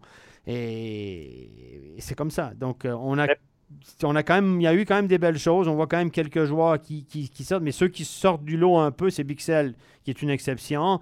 Et on a vu aussi les, Canonica, euh, Biasca, euh, Louis Robin, qui étaient les, fines gâchettes là, de cette équipe-là. Mais c'est des joueurs qui jouent au Canada déjà, Zanetti en défense, mais qui sont des joueurs moyens, corrects, bons, mais en plus, deuxième, troisième bloc, troisième, quatrième bloc dans une bonne équipe, peut-être deuxième bloc dans une équipe moyenne. Et ça, c'est nos, fines gâchettes. Donc, euh, on voit l'écart. Dans le but, on avait Kevin Pache, qui était clairement le numéro un gardien, qui devrait revenir en Suisse euh, l'année prochaine près du lac euh, Léman. et puis, voilà, donc on est, on est là, mais ça reste un, Voilà, en Amérique, il a un peu perdu sa place du côté de Omaha. USHL, c'est la Ligue junior, c'est l'équivalent de la Ligue junior majeure canadienne, mais aux États-Unis, la USHL. Donc, bref, euh, voilà, mais ça, c'est. Pour moi, Stéphane, la, réalité de ce que vaut l'équipe de Suisse, pour moi, on l'a vu contre les Tchèques. Voilà. Pour moi, c'est ça vraiment. La différence qu'il y a entre l'équipe de Suisse, la République tchèque, le Canada, les États-Unis, on l'a vu lors de ce match-là. pour moi, c'était très clair. Ouais, et, par contre, par contre d'avoir gagné contre la Suède, d'avoir gagné contre la Finlande, c'est ce que tu as dit, Stéphane. Sur un one-shot, on peut le faire. Parce que d'un coup, c'est la bonne soirée, le gardien est chaud, le défenseur va mettre le puck sur le but, ça va être dévié, ça va rentrer. Aucun problème, il faut le faire et il faut les féliciter pour ça. Mais la réalité du niveau de cette équipe de Suisse, pour moi, c'est ce que j'ai vu contre les Tchèques. Et il faut rappeler que les Tchèques, c'est une nation où le talent est un peu en montagne russe. Il y a des gros pics où est-ce que l'équipe, on sait qu'elle va être bonne comme cette année. Et ensuite, il y a un petit creux de vague. Et euh, la Suisse, il n'y a pas cette montagne russe. Hein. On sait à quoi s'attendre. C'est d'année en année à peu près la même chose. des années moins bonnes. En général, c'est correct. Puis à coup, des fois, une année moins bonne. L'année 2001 est un petit peu plus compliquée. Euh, de la 2003 pas si mal. Euh, voilà, il s'agit d'avoir deux, trois joueurs au studio. L'année 2000 était bien. je me souviens les années avec Valentin Nussbaumer, avec euh, J.J. Moser et puis David Ebicher. on avait quand même quatre défenseurs là, qui. Voilà, donc il y a des années où on a petit peu plus un sursaut à la hausse ou un sursaut à la baisse, mais en général, ben voilà, mais c'est la cruelle réalité de notre hockey suisse. Mais, mais, même par rapport au championnat du monde junior, il faut, il faut, il faut dire les choses vraies. C'est-à-dire qu'à un moment donné, s'il n'y a, a, pas États-Unis-Canada en demi-finale, chaque année, c'est une finale États-Unis-Canada. Ce sont les deux meilleurs programmes euh, au monde à, à ce niveau-là, à cet âge-là. Les Tchèques ont fait un super championnat. Ils ont battu les Canadiens. Pour eux, c'est une année exceptionnelle au niveau du talent. puis là, la soupe, la, mayonnaise a pris cette voilà. Mais la logique veut que par rapport au programme qui est mis en place, par rapport à la, aux structures qui est mise en place, pour moi, on devrait avoir une finale chaque année États-Unis-Canada s'ils ne s'affrontent pas avant. D'ailleurs, juste une petite parenthèse, selon mes, mes petites informations, mes petites antennes, je parle avec pas mal de monde. Le Canada milite depuis plusieurs années pour avoir deux équipes, Canada 1, Canada 2 ou Canada. Euh, euh, deux équipes canadiennes, deux équipes au championnat du monde U20 euh, pour relever le niveau, etc. Parce que le Canada pourrait en faire cinq, puis les cinq finiraient dans le top 10, euh, top 8 sans problème. Les, rouges et les noirs, c'est ça? Exactement. Canada rouge, Canada noir. Et évidemment, on ne veut pas ça parce que si tu retrouves deux équipes canadiennes sur le podium, etc. Mais ça, ça, augmenterait quand même le niveau moyen, clairement, et ça rendrait les choses peut-être plus jouées parce que ça baisse très, très vite. Hein. Il y a toujours les mêmes. Même la Finlande. La Finlande, ils, ont fait des miracles. C'est un bon programme, mais il y a quand même des années où c'est so-so. Il n'y a pas, euh, pas du talent. Malgré que même si les Finlandais ont la cote au niveau du repêchage NHL, là, euh, énormément la cote même. Et voilà, c'est la réalité du championnat du monde U20 et on, ça permet de, de voir certaines vedettes. Messieurs, le temps file, on va accélérer un peu. Euh, je vous mets la pression, là, mais il faut parler de Connor Bedard parce qu'on parle de ce M20. On va revenir un peu niveau de, la NHL. Connor, Bedard, je ne sais pas si tu en as entendu parler dans ton passage au, Québec, Laurent, ou en Amérique du Nord. C'est un nom québécois, mais pas du tout. Euh, pour vous mettre un peu en contexte, bon, pour ceux qui ont suivi le championnat du monde junior sur, euh, sur, nos, sur nos plateformes, sur MySports, il a survolé le, tournoi, 23 points en 7 matchs. C'est le futur premier choix de la draft. Et lors de notre dernier épisode d'Overtime NHL, j'en discutais avec, euh, avec Nicolas Ducharme. Et euh, ben, je lui disais, j'ai hâte de voir Adam Fantilli se situe où par rapport à lui, parce que Connor Bedard joue dans la Ligue junior de l'Ouest au Canada et Adam Fantilli joue avec des hommes dans la NCAA aux États-Unis. Les deux dominent leur ligue. Des jeunes hommes, oui. Ben, ça peut aller jusqu'à 23, 24 ans quand même, la NCAA. plus vieux que le junior. C'est plus vieux que le junior. Et, et à 17 ans, début 18, un joueur rarement va dominer la NCAA. Euh, Jack Eichel l'avait fait. Adam ah Fantilli le fait. Et euh, je lui disais, ce serait intéressant, c'est vraiment pendant le mondial M20 qu'on va voir euh, qui a la palme mais est-ce qu'il y a vraiment une lutte entre les deux? Ben non, il n'y en a pas. Euh, c'est vraiment du niveau de McDavid et Eichel. Bédard est le McDavid de cette année, c'est le joueur générationnel. Fantilli va être un très très bon joueur dans la Ligue nationale pour l'équipe qui le repêchera. mais Laurent, nous ici, évidemment, le M20, on parlait beaucoup des Suisses. On a peu parlé de Connor Bedard, mais c'est vraiment la sensation en Amérique du Nord. Bedard, tout le monde le veut. C'est extraordinaire. Et, les gens oublient son âge. Les gens oublient son âge. Il est au championnat du monde des moins de 20 ans et il a 18 ans. Il a 18 ans, Conor Bedard. Donc, c'est hallucinant ce qu'il fait. Il vient d'avoir 18 ans. Ouais. exactement. Donc, il va battre tous les records, sans doute, euh, au fil des années, euh, du nombre de points marqués lors des championnats du monde. je ne sais pas combien de records il a déjà battu, d'ailleurs, sur ce dernier-là. Euh, et, forcément, la, chose qui était le plus parlée, le plus désirée, vous imaginez bien que, que c'est que Conor Bedard soit choisi par une autre franchise québécoise. tout le monde rêve que Bedard soit choisi par le Canadien de Montréal. Le seul problème, vous le savez maintenant, il ne suffit plus d'être dernier ou de ne pas gagner des matchs. Il faut gagner qu'une seule chose. Il faut, être chanceux. exact. Euh, pour, pour, être juste, il a 17 ans toujours. Il va avoir 18 ans le 17 ah. juillet. Seulement. Juillet, donc va être repêché là, mais il va venir ah. d'avoir 18 ans lorsqu'il va commencer à jouer NHL. C'est un très jeune pour son année. Exactement. Et, chez les M20, tu parlais des records. Euh, Laurent, il n'a pas battu le record de points dans le tournoi. Le record de points appartient à Peter Forsberg. C'est 31 points en 7 matchs, mais il avait 19 ans dans un tournoi où les joueurs ont habituellement 19-20 ans. Connor Bedard, 23 points en 7 matchs à l'âge de 17 ans seulement. C'est deux ans plus jeune. Donc, euh, c'est assez incroyable ce qu'il a réussi à faire. Donc, il a battu un record de Lindros Ferrer pour euh, Team Canada. Oui, exact. Pour le nombre de points marqués euh, dans l'histoire de Team Canada, c'est euh, chez les moins de 20 ans, c'est Connor Bedard maintenant qui a, qui a le record. Donc c'est assez exceptionnel. C'est un joueur particulier. C'est un joueur, il, tente des choses. Tu dis non, non, il va pas essayer ça. Mais non, il, il a, comme on dit, il a du front tout le tour de la tête et ça fonctionne.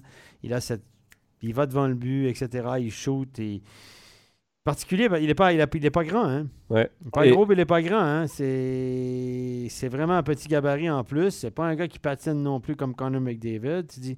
Mais, il, a, une, ben, il a une intelligence parce que tout au long du tournoi, il se fait, il se fait pas frapper. Et c'est pas parce qu'il va pas dans les zones payantes. Non. Mais il se fait pas frapper. Si on prend par exemple l'exemple d'un Slavkovski cette année à Montréal, premier choix au total, joue sa première saison à Montréal et à la tête basse se fait frapper solidement souvent. Connor Bedard joue la tête extrêmement haute, évite les contacts, euh, même s'il joue dans le trafic. Ça, c'est assez impressionnant aussi à son âge. Il y a Kevin euh, dans le chat qui nous dit il n'y a pas de match entre euh, Bedard et Fantilli. le match se jouera plutôt entre le Suédois Léo Carlson et Adam Fantilli. Et ça pour, revient pour, le 2. Pour, le 2. Pour le 2, parce que le 1 est, déjà. Mais pour le 2, faut pas oublier, et, c'est d'ailleurs une question que Kevin nous a envoyée un peu plus tôt aujourd'hui. Faudrait pas oublier Matvei Mishkov, le russe. Parce que niveau talent, le gars, en ce moment, il a des très bonnes statistiques dans la KHL. faut remettre en en, perspective qu'il était dans une très forte équipe de KHL, donc jouait dans le circuit inférieur ou comme 13e attaquant. Là, et a transféré du côté de Sochi euh, comme, euh, comme attaquant et il domine la KHL, dominé. Il obtient beaucoup de points à 17 ans seulement en KHL, c'est un petit gabarit aussi. Niveau talent, c'est l'un des plus beaux talents de ce repêchage aussi. Il était souvent comparé avec Connor Bedard au même âge, parce que les deux ont le même âge évidemment.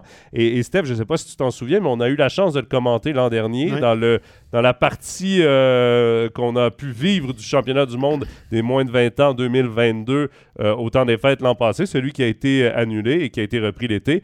Mishkov y était avec la Russie. J'ai commenté deux de ses matchs, deux, deux de ses matchs, et c'était vraiment à, ce moment-là, à 16 ans, le joueur le plus talentueux de cette équipe. Quand on le voyait avec la rondelle, il créait toujours quelque chose quand même. Oui, mais le problème, exactement. Il était vraiment spectaculaire. Peut-être pas autant que Connor Bedard, mais quand même.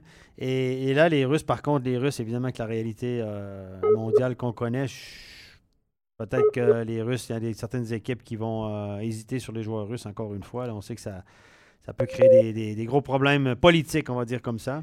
Et euh, il pourrait reculer dans le, évidemment dans le repêchage ou tout simplement ne pas partir de la Russie.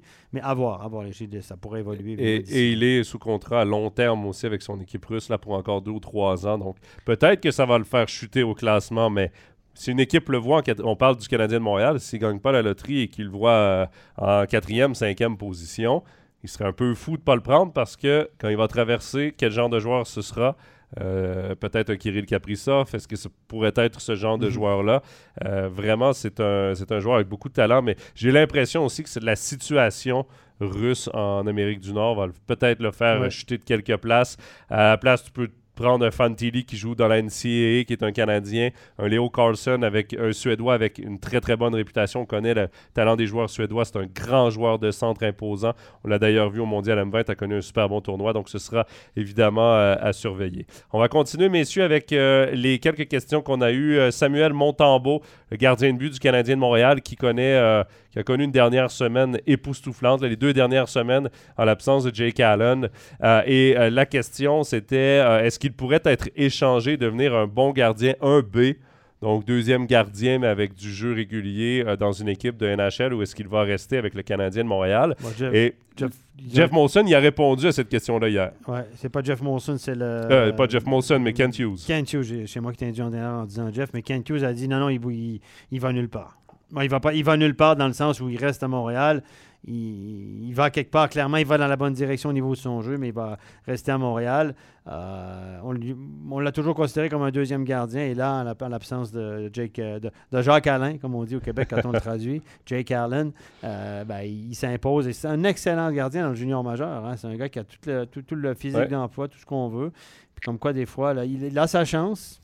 Il en profite pour l'instant et ça, ça, regarde très très bien pour lui. Et je veux pas aller dans la je veux pas aller dans la controverse, excuse-moi, mais euh, Laurent, mais euh, lorsqu'il était junior, euh, Montembeau euh, n'a pas participé au championnat des moins de 20 ans.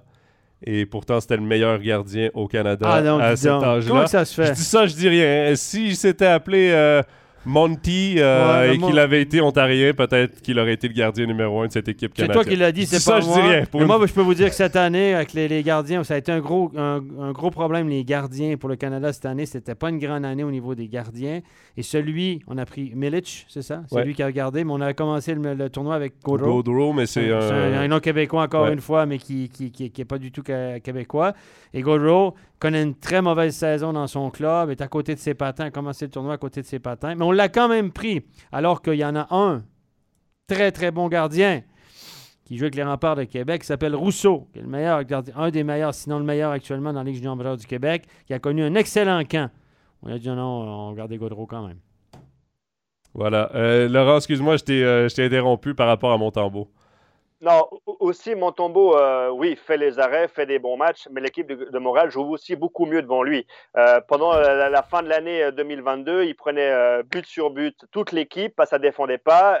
Martin Saint-Louis a fait plusieurs conférences de presse en disant que l'équipe ne travaillait pas le, long des bandes, ne travaillait pas en zone défensive, laissait trop les adversaires pouvoir exploiter l'époque en zone d'attaque. et là, on constate que Montréal a retravaillé ça sous l'impulsion de Martin Saint-Louis c'est vraiment lui qui a dit à l'équipe maintenant il faut prendre conscience que pour gagner des matchs, il faut bloquer des shoots, il faut se battre. Et ça va aussi beaucoup mieux devant aussi Montembeau.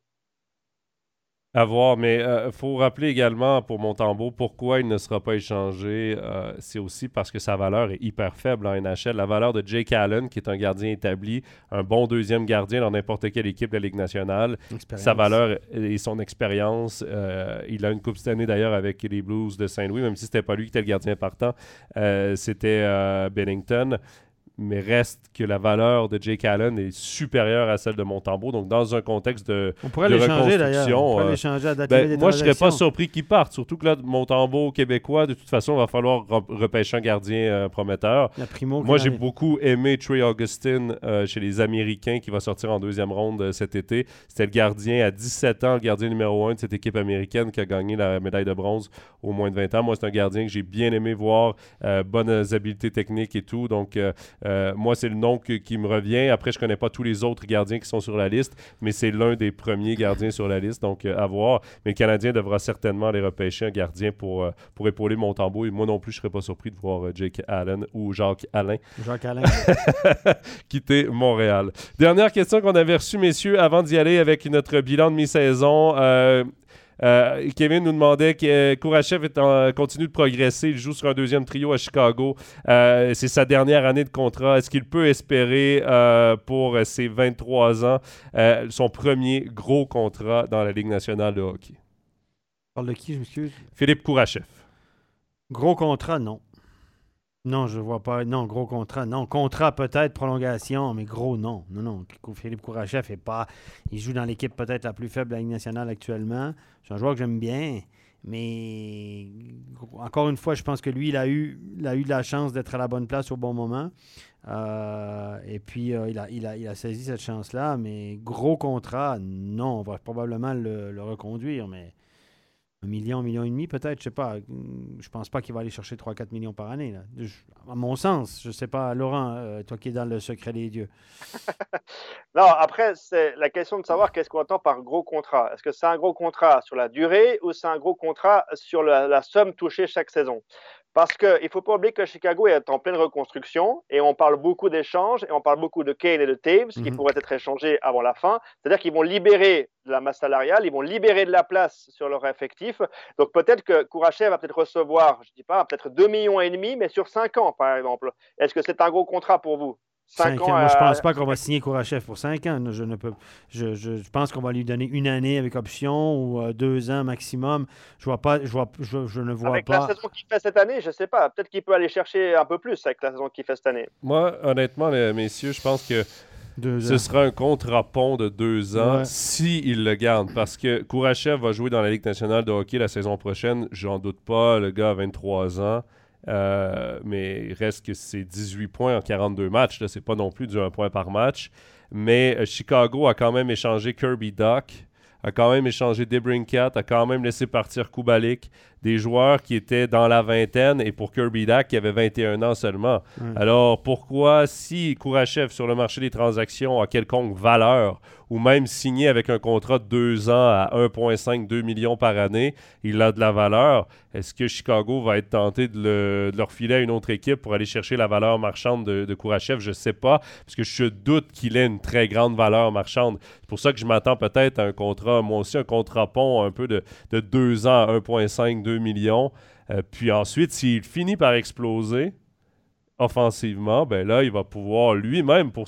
C'est pas, pas un bon contrat pour lui de signer 5 ans à 2,5 parce que si l'an prochain, il, euh, il frôle le point par match pour aller chercher du 4 à 5 millions par saison pendant 5 ans après à 25-26 ans dans ses meilleures années.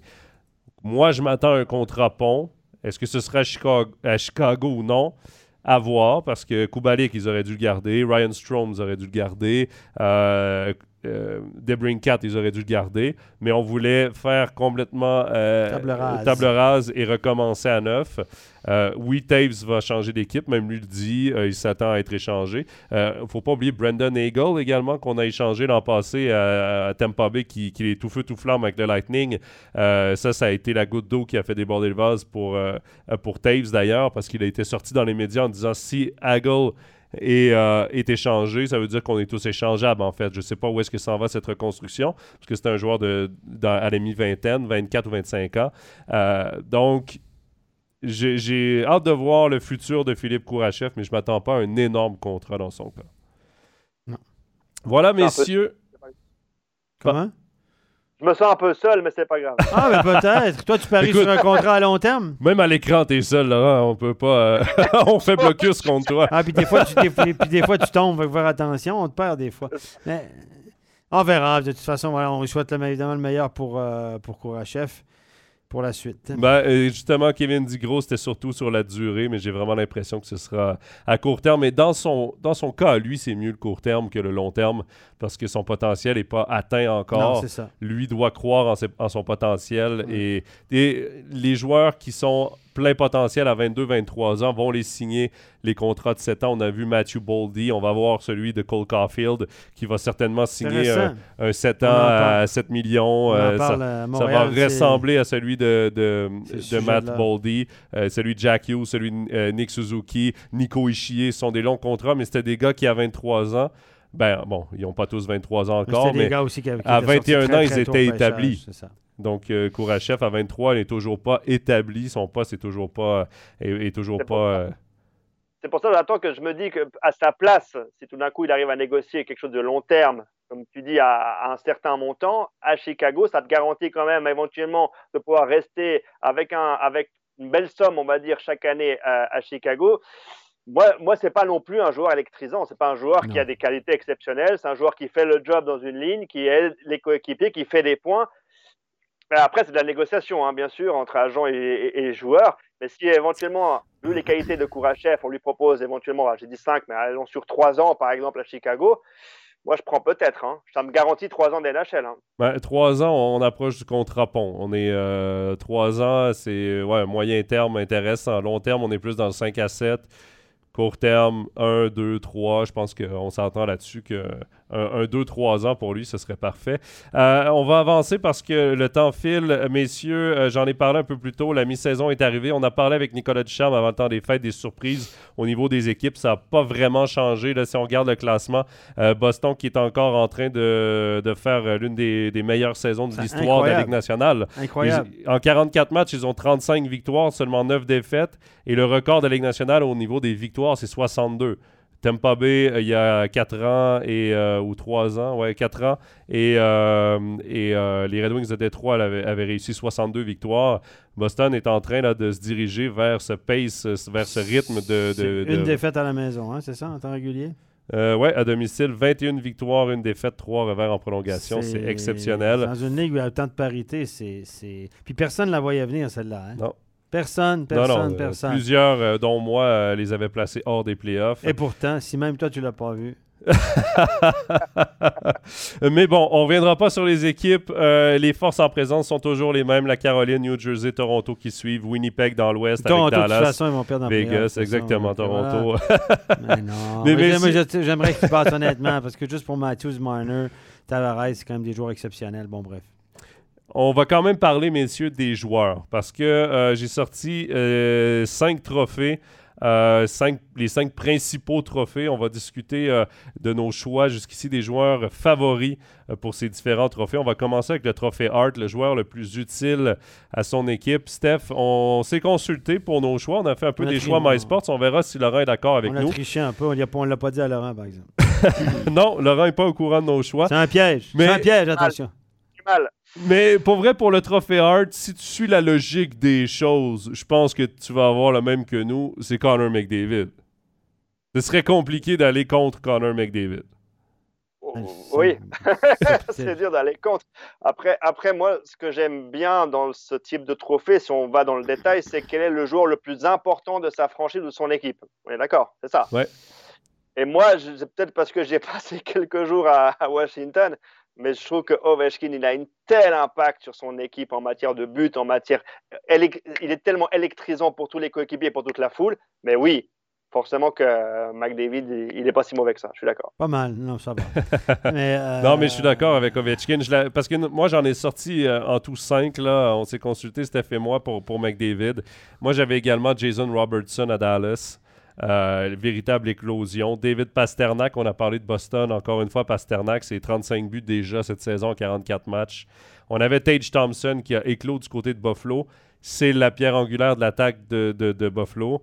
Et Mitch Marner à Toronto, parce qu'on a parlé des, Maple Leafs. Mitch Marner, euh, et c'est sans être Alex Ovechkin, cette année, on s'attendait à voir Austin Matthews dans le, rôle de Alex Ovechkin à Washington.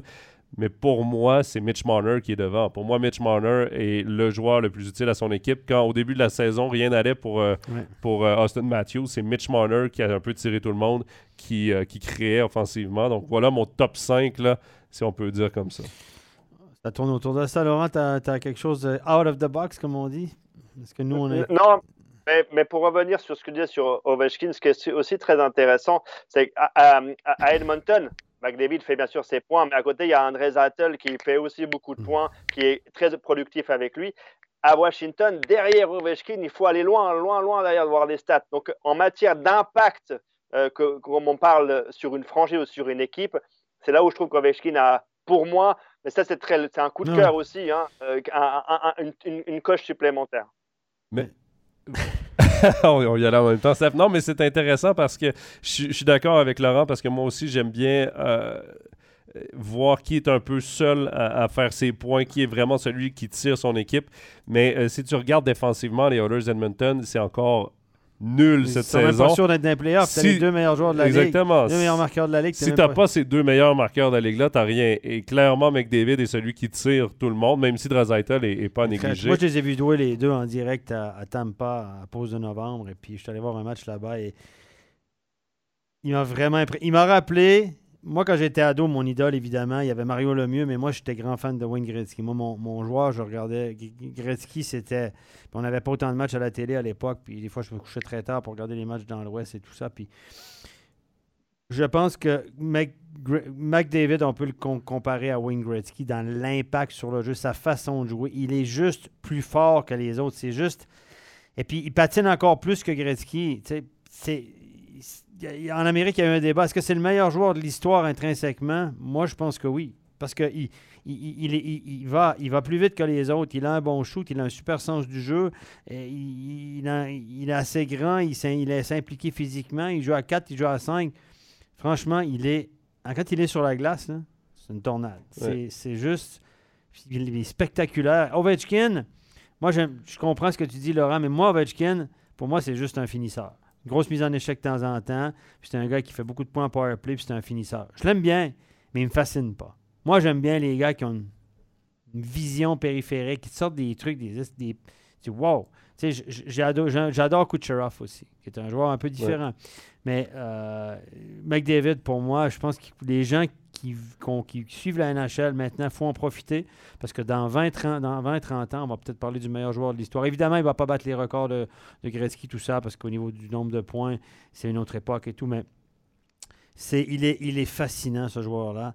Il est probablement le meilleur depuis Wayne Gretzky, comparable à mon avis. Ah, c'est sûr, c'est sûr, il n'y a rien à dire à, tout ce que tu viens de dire, Steph. Moi, c'était plus par rapport à un seul individu qui a un impact sur l'ensemble de oui, son oui, équipe. Oui, oui, je comprends. C'est plus comme ça que je voyais euh, Tout à fait.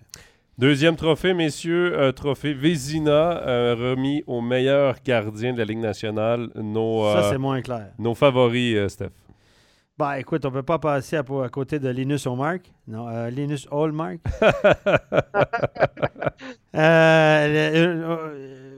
Voilà, déjà son nom nous parle, Ulmark, ça ressemble tellement à, l'autre Linus qu'on a, mais le, euh, le gardien de Boston est juste incroyable. Bon, c'est un gars qui est sorti de nulle part. Hein. C'est un gars qui a fin de la vingtaine. On ne l'a pas trop vu jusqu'à maintenant. C'était un choix au repêchage très tardif. On sait que pour les gardiens, ça arrive, ça arrive souvent que c'est des choix tardifs parce que le développement est plus tardif. Mais le, il, est, il est dominant, moins de deux buts alloués par match, 93 euh, d'arrêt l'équipe va superbement bien. On ne peut pas passer à côté d'un gars comme ça.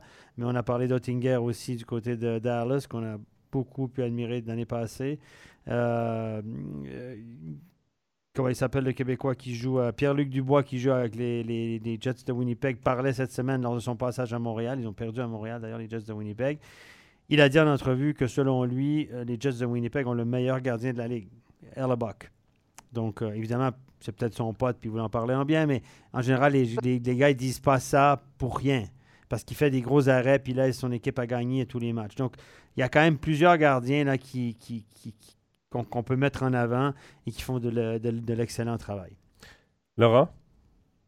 Oui, je, suis assez d'accord avec le, gardien de, Dallas, qui, qui, est une grosse surprise. Moi, j'ai toujours un petit fait pour Vasilevski du côté de, Tampa. Je le trouve toujours solide lorsqu'il ah. lorsqu'il est en forme, lorsqu'il est dans une grande soirée. C'est un gardien qui est, imbattable. Il est gros, il prend de la place. Alors, il lui arrive d'avoir des mauvaises soirées, comme toute l'équipe de Tampa parfois. Mais moi, j'aime beaucoup ce gardien. Mais c'est vrai que quand ils sont bons longtemps comme ça, on vient qu'on les oublie. C'est comme normal, finalement. Ben, comme Kerry Price, euh, on ah, oubliait que Kerry Price est un gardien exceptionnel également. On trouvait tous ses défauts, mais reste que Kerry Price, à travers la Ligue nationale, était euh, année après année le gardien euh, le plus dominant voté par ses pairs, voté par les joueurs. Les joueurs détestaient jouer contre Kerry Price et détestent jouer contre Vasilevski, justement parce que techniquement, euh, ils sont hors du commun. Physiquement, ils prennent la place. Et en plus, Vasilevski, je dirais, même athlétiquement, euh, les grands écarts, euh, il, est, il a quelque chose. Price était très carré dans sa technique. Il avait probablement la plus belle technique de l'histoire de la Ligue nationale, style papillon. Vasilevski est peut-être un petit peu plus hybride dans sa technique, mais ce sont deux gardiens. C'est vrai qu'on au fil des années, on les oublie un peu, mais ça reste quand même l'élite. Euh, pour revenir un peu aux statistiques, la liste, parce que j'avais sorti bon, 4, euh, gardiens, évidemment. Ulmark, 29 matchs, 24 victoires, moyenne à 1,88, pourcentage d'arrêt à 93,7. C'est exceptionnel comme chiffre. Je serais surpris. En NHL, c'est exceptionnel. Je serais surpris qu'il ne soit pas le choix, donc le gardien des, des Bruins de Boston. Euh, Connor Edebach à Winnipeg, Jake Ottinger à Dallas. Monsieur, on n'a pas non plus parlé de Ilya Sorokin avec les Islanders de New York.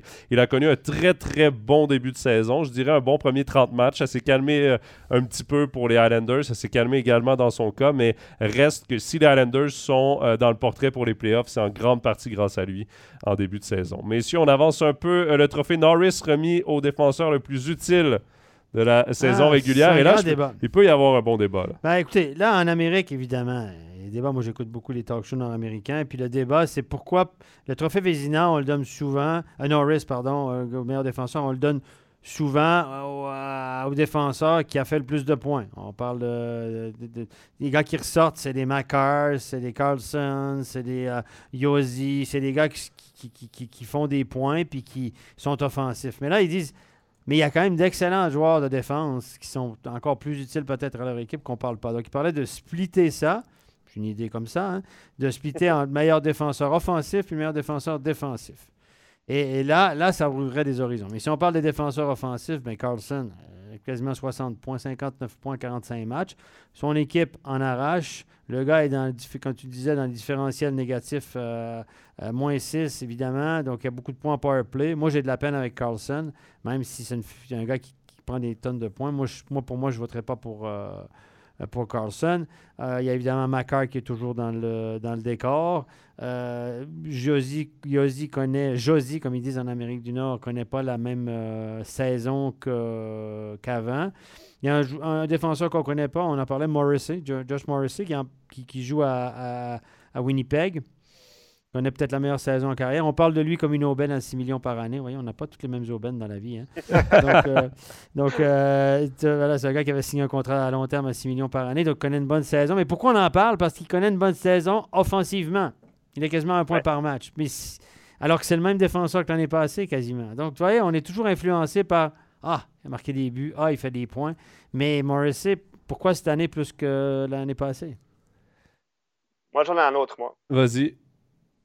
Moi, j'ai découvert, je vous avoue, je ne sais pas comment je, si je le prononce juste, mais il s'appelle Dunn de la part de Seattle. Et je trouve que c'est un défenseur euh, extrêmement complet, euh, comme on dit dans les deux sens de la patinoire. Il fait beaucoup de points encore cette saison. Euh, et je, voilà, si moi je dois voter, je le donnerai pour, pour ce joueur de Seattle. C'est Vince Dunn, c'est ça, ouais. Défenseur. Elle a 33 points, des gens 44 matchs, plus 26. C'est vrai que c'est une. Tu vois, moi, je ne l'avais pas dans ma liste de joueurs, mais c'est vrai que c'est une candidature très intéressante. Parce que moi non plus, je suis pas. Moi, personnellement, ben, je dis non plus, je ne sais pas dans quel quand tu te ranges. Mais moi, je suis pas fan de. On devrait donner un trophée au défenseur offensif de l'année, un trophée au défenseur le plus complet de l'année. Euh, et moi, je suis pas fan d'Eric Carlson cette saison, même s'il a 62 points. Il est rendu à 62 points en 46 matchs pour un défenseur. C'est exceptionnel. Mais dans l'une des pires équipes de la Ligue, il est moins 5. Il a 10 points d'avantage numérique. Donc, ça veut dire que ses 52 autres points ont été à 5 contre 5. Et il est quand même dans le négatif. Ça veut dire que quand il est sur la patinoire, son équipe concède énormément de buts. Euh, c'est pour ça que moi, je le mets troisième sur ma liste. Parce que oui, il est impressionnant offensivement, mais pour moi, Josh Morrissey, un Rasmus Dalin qui est en pleine éclosion. À Buffalo, Buffalo, tout le monde à Buffalo, tout le monde s'en fout, mais il est en pleine éclosion. Là, c'est plus d'un point par match, 48 points en 42 matchs pour Rasmus Dalin, ancien premier choix au total. Adam Fox, 45 points en 45 matchs, mais plus 19 à New York. C'est vraiment le carrière de cette équipe-là. Kale McCarr, j'aime bien Vince Dunn. Euh, je dois avouer, Laurent, que j'y avais pas pensé, mais c'est vrai que ah, c'est. Euh, je, suis là pour ça, Jonathan. Parce qu'il voulait, voulait, nous faire mal pareil? Ben, on va voir, on va voir si t'es capable de nous en sortir d'autres du champ gauche comme ça. du champ gauche, ça c'est québécois aussi. Ça c'est québécois, oui. ça. champ gauche, hein. je sais, je savais que ça allait te parler. Euh, trophée Jack Adams remis au meilleur entraîneur-chef. Je sais pas si tu vas aller dans le même sens que nous. Je te laisse prendre la parole en premier. Alors, j'avais déjà prévenu Jonathan que je n'allais pas me rappeler de son nom, donc ça va être plus simple de dire le coach de. Ça sera justement Seattle, parce que pour moi, c'est la grosse surprise de la NHL depuis le début de la saison. Euh, c'est sa deuxième saison, enfin, Seattle est, à sa deuxième saison dans la Ligue nationale et ils sont en train de se qualifier pour les séries éliminatoires. Ils sont en train de faire une saison exceptionnelle à l'Ouest. Euh, tu l'as dit tout à l'heure, une équipe comme l'Avalanche du Colorado qui est tenue en titre va peut-être pas faire les playoffs et Seattle va le faire. Donc, moi, mon coup de cœur, si je dois en donner un, c'est pour l'entraîneur de Seattle. Dave Axtell. Axtell, ouais. Ouais, ouais. et, Très euh, classe, ce garçon derrière le banc, d'ailleurs. Ouais, 26 matchs en 40, 26 euh, victoires en 44 matchs jusqu'ici, euh, Seattle. Dixième au classement général de la Ligue nationale de hockey, donc dixième sur 32. Ça fait peur. Il m'a fait peur, j'avais cru que j'avais dit une bêtise. Non, non, non, t'as dit aucune bêtise. C'est vrai qu'ils sont dans le portrait pour les playoffs, mais dans le classement général de la Ligue, dixième, c'est assez exceptionnel pour une équipe qu'on avait tous pointé du doigt après le repêchage d'expansion en se disant ils n'ont pas la même équipe que Vegas. On voit que les autres équipes se sont préparées. Euh, ils vont avoir une mauvaise équipe, ils sont déjà en reconstruction et tout. Ben, dès la deuxième saison, on, a, on, est dans le positif. L'année passée, ils sont vraiment au fond, au fond de la NHL. Hein. Ils sont avant ou avant-dernier, sauf erreur. Et là, cette année, ben, ils, sont, euh, ils sont tout en haut du classement de l'Ouest. Donc, euh, voilà pourquoi je choisis cet entraîneur. Ouais. Steph, nous, on est allé avec l'entraîneur des, des Bruins de Boston. On a fait facile. Nous, on a pris la meilleure équipe de la Ligue. On dit, c'est qui qui coach? Ah, c'est lui. Non, mais. Ah. Euh, un, peu, d'analyse, messieurs. Ah, c'est tout. Euh, merci pour ton analyse, Laurent. lui, lui est, très Seattle. On a pris, on a pris le premier, c'est bon. Lui est très Seattle, défenseur Seattle, coach Seattle, l'équipe Cendrillon. J'ai hâte de t'entendre sur le caller. Non, mais pour revenir à Jim Montgomery, c'est l'entraîneur des, des Bruins de Boston. C'est sa première saison à la barre de l'équipe, euh, qui connaît une saison exceptionnelle. On l'a mis là simplement parce que personne les attendait aussi performants. Certains les avaient placés en playoff, mais dans les dernières équipes qui se qualifiaient, pas dans le top 3 de la division Atlantique, euh, parce qu'il faut rappeler qu'il y avait les Maple Leafs de Toronto, le Lightning de Tampa Bay, les Panthers à Floride qui étaient attendus également dans ce top 3. Là, les Bruins sont premiers, mais pas juste de la division, pas juste de la conférence, de la ligue au complet. Ils ont de l'avance. Et ils ont de l'avance. Et Jim Montgomery, euh, c'est une, euh, lui, c'est une saison de rédemption pour lui parce qu'il était coach du côté de Dallas, avait eu des problèmes euh, d'ordre personnel euh, et euh, avait dû quitter son poste avec les Stars, a signé là, pour remplacer Bruce Cassidy. Euh, à Boston et il est en train d'écrire l'histoire peut-être avec cette équipe-là, qui sait, mais c'est pour ça qu'on l'a mis premier. Il y avait également Lindy Ruff, l'entraîneur du New Jersey. Le bon vieux Lindy Ruff. Le bon vieux Lindy Ruff, que je mettrais derrière euh, Axtol. Par contre, j'aime bien euh, ton analyse de l'entraîneur de Seattle. sinon, ben, c'est sûr qu'on aurait pu penser à Bonus du côté de Winnipeg, Rick Bonus. Cassidy lui-même du côté de Vegas, lui qui aboutit avec les, les Golden Knights. Euh, qui encore sont dans le portrait des playoffs. Rod Brindamour, je le mets aussi, mais lui, lui, les attentes étaient hautes. Il répond aux attentes, point final. Les autres, les attentes étaient basses et il, il surpasse ses attentes. C'est pour ça que Brindamont n'est pas dans mon top 3. Mais Montgomery et Axtell, j'aime bien ces deux, ces deux choix pour euh, le Jack Adams, entraîneur de l'année. Dernier trophée, euh, Steph, je commence avec toi, le trophée Calder. Est-ce que tu y vas, euh, c'est pour la recrue de l'année, est-ce que tu y vas dans l'équipe favorite de notre cher ami ben, Laurent? Matthew Beniers qui fait une saison en termes de points qui est devant tout le monde. là. Un gars qu'on connaît peu, évidemment, à part Laurent, le Seattle, personne ne les suit. Ben voilà, moi, ben, c'est clairement, il connaît une saison euh, à la hauteur des attentes. C'est un choix qui a été un choix de pêchage assez, assez, tôt. Un joueur qu'on connaît pas beaucoup, évidemment. Et euh, voilà, mais moi, j'aime bien aussi. Bon, j'ai un, un faible pour Cole Perfetti, mais euh, je pense pas qu'il va être recru de l'année, mais c'est un excellent joueur de hockey parce que je l'ai vu jouer à Team Canada avec, euh, avec mon fils, notamment. Il était co-chambreur avec Théo, d'ailleurs. Une bonne relation avec lui. Et puis, euh, il joue à Winnipeg. C'est un joueur qui est pas gros, pas grand, qui a 17 ans, a battu des records dans la Ligue junior de l'Ontario, quasiment deux, points par match. Il a un sens du jeu, mais extraordinaire. Extraordinaire. Donc euh, là, il a du temps de glace à, Winnipeg. C'est le genre de joueur que tu vois pas énormément sur la glace, mais que tout à coup, tu regardes la feuille de match, ah, donc, euh, j'aime bien Cole Perfetti, pour ceux qui ne le connaissent pas, évidemment. C'est un jeune joueur là, de, né en, en 2002 qui avait été avec l'équipe canadienne aussi, euh, nationale U18, U20. Donc voilà, petite parenthèse pour. Mais je pense que Ben Ears, pour l'instant, a une, une longueur d'avance. Il y en a un autre qui t'intéresse, toi. euh, Ouais, moi j'ai le gardien également des Golden Knights de Vegas. Je sais pas, Laurent, si euh, était sur ta liste, là, mais Logan Thompson. Euh, Vegas, c'était le gros point d'interrogation devant la cage. Qu'est-ce qui allait se passer? Parce que Robin Lehner allait être absent. Et finalement, Logan Thompson est arrivé et a le poste de numéro 1 depuis le début de la saison. C'est 18 victoires en 31 matchs, 2 jeux blancs, euh, moyenne à 91,3, pourcentage, euh, pourcentage d'arrêt plutôt à 91,3, moyenne à 2,72. Euh, J'espère pour, qu'il euh, n'est pas, j'espère qu'il est pas aussi endetté que son prédécesseur. J'espère pour lui. Parce que... Ça va pas bien. non, mais euh, pour moi, un gardien de but. À Vegas, c'est dangereux d'être. On peut, on peut vite être. C'est pas la bonne place, t'es endetté, hein? On est d'accord. non, certainement pas. Mais euh, Logan Thompson, c'est euh, évidemment 25 ans. Il arrive un peu sur le tard. C'est pourquoi je donne quand même la palme à Matthew Beniers, qui est moins, qui est, plus jeune. Euh, mais quand même, d'arriver à 25 ans, ta première saison, d'être premier gardien d'une équipe qui a clairement en tête de se qualifier pour les playoffs et d'aller le plus loin possible en playoffs, c'est énormément de pression. Thompson a réussi à réaliser jusqu'ici une belle première moitié de saison. Donc, euh, à voir. Mais, mais j'irai également avec Matthew Beniers. Euh, Laurent, toi, ton côté, recrue de l'année?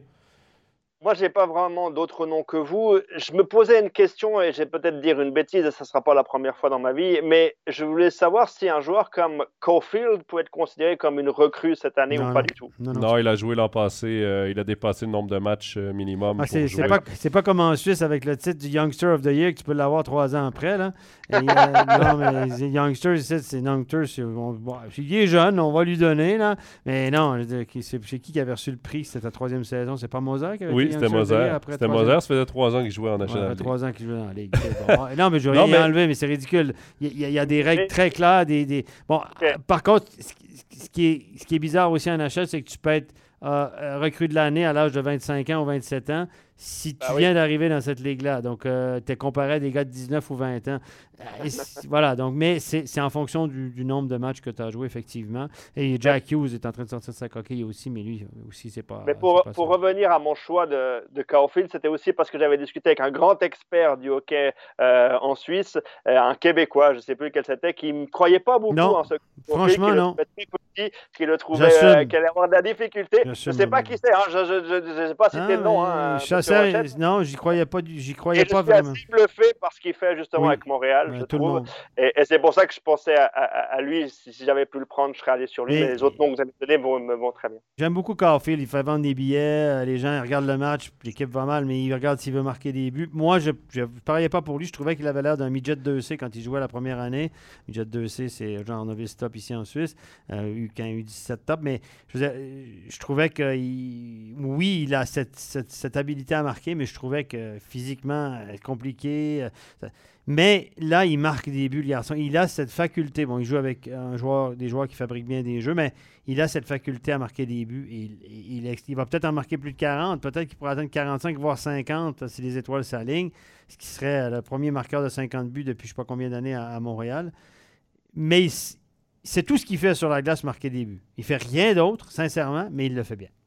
Mais, euh, C'était pour un clin d'œil pour toi, en fait. Non, mais tu as Par rapport à- raison. non, mais tu Je- fais bien de le faire, hein, je- parce que moi, je vais lui rappeler. euh, Ah non, moi, je, moi, quand je il va atteindre euh, tout. 50 buts, je vais lui rappeler Je aussi. n'y croyais pas du tout. Euh, je suis pas un grand fan de Caulfield, même si j'aime bien sa bouille. Puis il est, il est, il est très populaire à Montréal parce qu'il est spontané, il est enjoué, il donne des bonnes entrevues. C'est un, gars qui va faire vendre des billets pendant des années à Montréal. Il y a McDonald's qui l'a déjà engagé pour, euh, pour ses campagnes de pub, etc. Il a des sponsors partout. Il a, voilà, c'est le, tu peux, tu peux pas être, peux pas autrement que le trouver sympa, le garçon. Tu dis, attends, il a l'air d'un junior qui joue avec des, un, ado qui joue avec des adultes, puis en plus, il marque des buts. C'est incroyable. Mais pour l'avoir vu jouer de près, Stéphane, quand j'étais au Québec, j'étais assis. Euh, tout près euh, de la bande, dans la zone du Canadien. C'est le joueur, et, je l'ai vu dans l'échauffement, qui a le meilleur tir de l'équipe. Tir du poignet, euh, semi-frappé. Euh, précis. Même tir sur réception, il est précis. Sa rondelle part tellement vite. J'ai rarement vu ça dans ma vie. Un joueur avec un tir de cette puissance à cette grosseur-là. Et il dégaine en mouvement. Et, et vraiment, c'est impressionnant son tir au but. C'est c'est vraiment quelque chose d'assez spécial. Euh, pour répondre à deux petites questions, vite fait, Kevin, euh, qui euh, semble pas avoir saisi qui est notre meneur du côté des gardiens. je pense que c'est Ulmark, donc on n'a pas, le choix. la palme. pas le choix. Même si les autres sont de très bonnes candidatures. Et pour Fabrice, qui nous demande est-ce que Connor Bedard est autant bon que Connor McDavid, seul le, temps nous le dira. Seul le temps. on ne peut pas les comparer, mais la seule comparaison qu'on peut faire au même âge, au même tournoi, Bédard a eu 23 points en 7 matchs. McDavid avait 14 points en 7 matchs. Ah, Mais on peut pas comparer quand même. C'est pas la même équipe. C'est pas... Il y a une tête de différence. Il y en a un qui va super vite, puis l'autre qui va pas vite, mais tout croche. Puis euh, c'est deux gars qui ont une... Je pense que Bédard, ça va être un peu comme Caulfield. C'est un fin renard, c'est un fin marqueur. Puis c'est un gars qui a un sens du jeu. Euh, il passe sur la même longueur d'onde que les autres. Il passe sur la même... Euh, même réseau que les autres. On répondra à cette question à la saison 8 ou 9 de Overtime NHL. Exactement. on, se donne, on se donne le temps de réflexion. Euh, je, dirais juste que pour vraiment voir les qualités de Connor Bedard, il faut, il faut voir le but qu'il met en prolongation contre les États-Unis. C'est toutes les qualités qu'il a, la récupération du puck, la faculté d'éliminer trois adversaires et de marquer. Là, on voit les qualités de ce, de ce, joueur. Il faut regarder ce but-là. Il y a un petit bout de l'histoire qui. Euh, contre la Slovaquie, si je ne me trompe pas, euh, Laurent. Le, ah, but en prolongation, mais. Tout ça pour être juste, là, si les gens veulent aller le voir sur les réseaux sociaux, parce que c'est un bijou. Hein, c'est vraiment. le Canada qui a failli passer. Euh, ils, sont champions, mais ils, sont, venus proches de, sont venus proches de la catastrophe. Hein. Parce que s'ils sont éliminés ce soir-là par la Slovaquie, je pense que c'est encore. Oui, ouais, exact. Là, c'est le deuil national. Tous les drapeaux canadiens en berne dans tous les établissements publics et tout. Euh, il y, aura presque pu avoir un férié pour digérer. Ouais, et puis ils vont plus un billet à Halifax hein, si Canada est éliminé. Hein. Ah, ouais, non, mais, l'engouement, ils ont battu des records hein, d'audience euh, pour le, encore une fois cette année. Euh, c'est presque plus suivi qu'un match de NHL. Oui, Ah non, mais euh, les, les, euh, les, scores qui étaient diffusés sur l'écran géant du, du, Canadien de Montréal, là, parce que les gens voulaient euh, savoir le match de Team Canada et on était ah, rendu où. Donc, c'est dire à quel point c'est important au Canada. Messieurs, le temps file. je pensais finir plus tôt que ça, mais on va. Comme d'habitude. on a, on a du plaisir à parler de hockey. On fait des détours. Euh, messieurs, dernier, dernier sujet, on va finir niveau Suisse. Ce n'est pas un trophée, évidemment, mais je veux quand même, euh, dans cette première moitié de saison, savoir le joueur qui vous a le plus marqué chez les Suisses, votre MVP suisse en NHL après la mi-saison, Laurent? Alors, je vais en donner un, mais je vais en donner un deuxième. ah, vas-y, un à la fois, disons. C'est ça. Celui qui me bluffe le plus, même si avec Stéphane, on a eu beaucoup de discussions lorsqu'il était à Bienne parce que je le trouvais déjà très intéressant sa façon de jouer. C'est forcément Moser de, l'Arizona. Je trouvais qu'il avait quelque chose déjà avec Bienne. Il avait ce côté, je, suis capable de jouer simple, de jouer juste, d'avoir le bon jeu, autant offensivement que défensivement de là à le voir aller jouer un NHL, là, peut-être que je n'étais pas allé jusque-là, même en discutant avec toi Stéphane. Aussi, toi aussi, tu te trompes avec les imbéciles qui ne se trompent pas. Il n'y a, a, que ceux qui, qui disent rien, puis attends, ils disent Ah, mais moi, je le savais, je l'avais dit. Personne n'entend.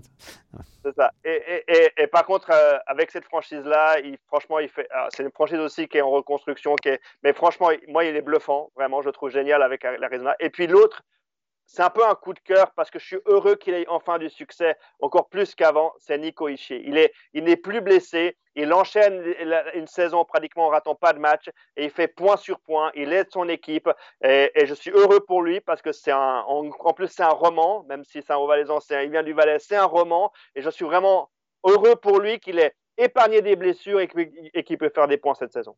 Déjà 20 buts, un point par match pour Nico Ishier. Tu parlais de JJ Moser, 18 points en 44 matchs cette saison pour un défenseur qui en est à sa première saison complète.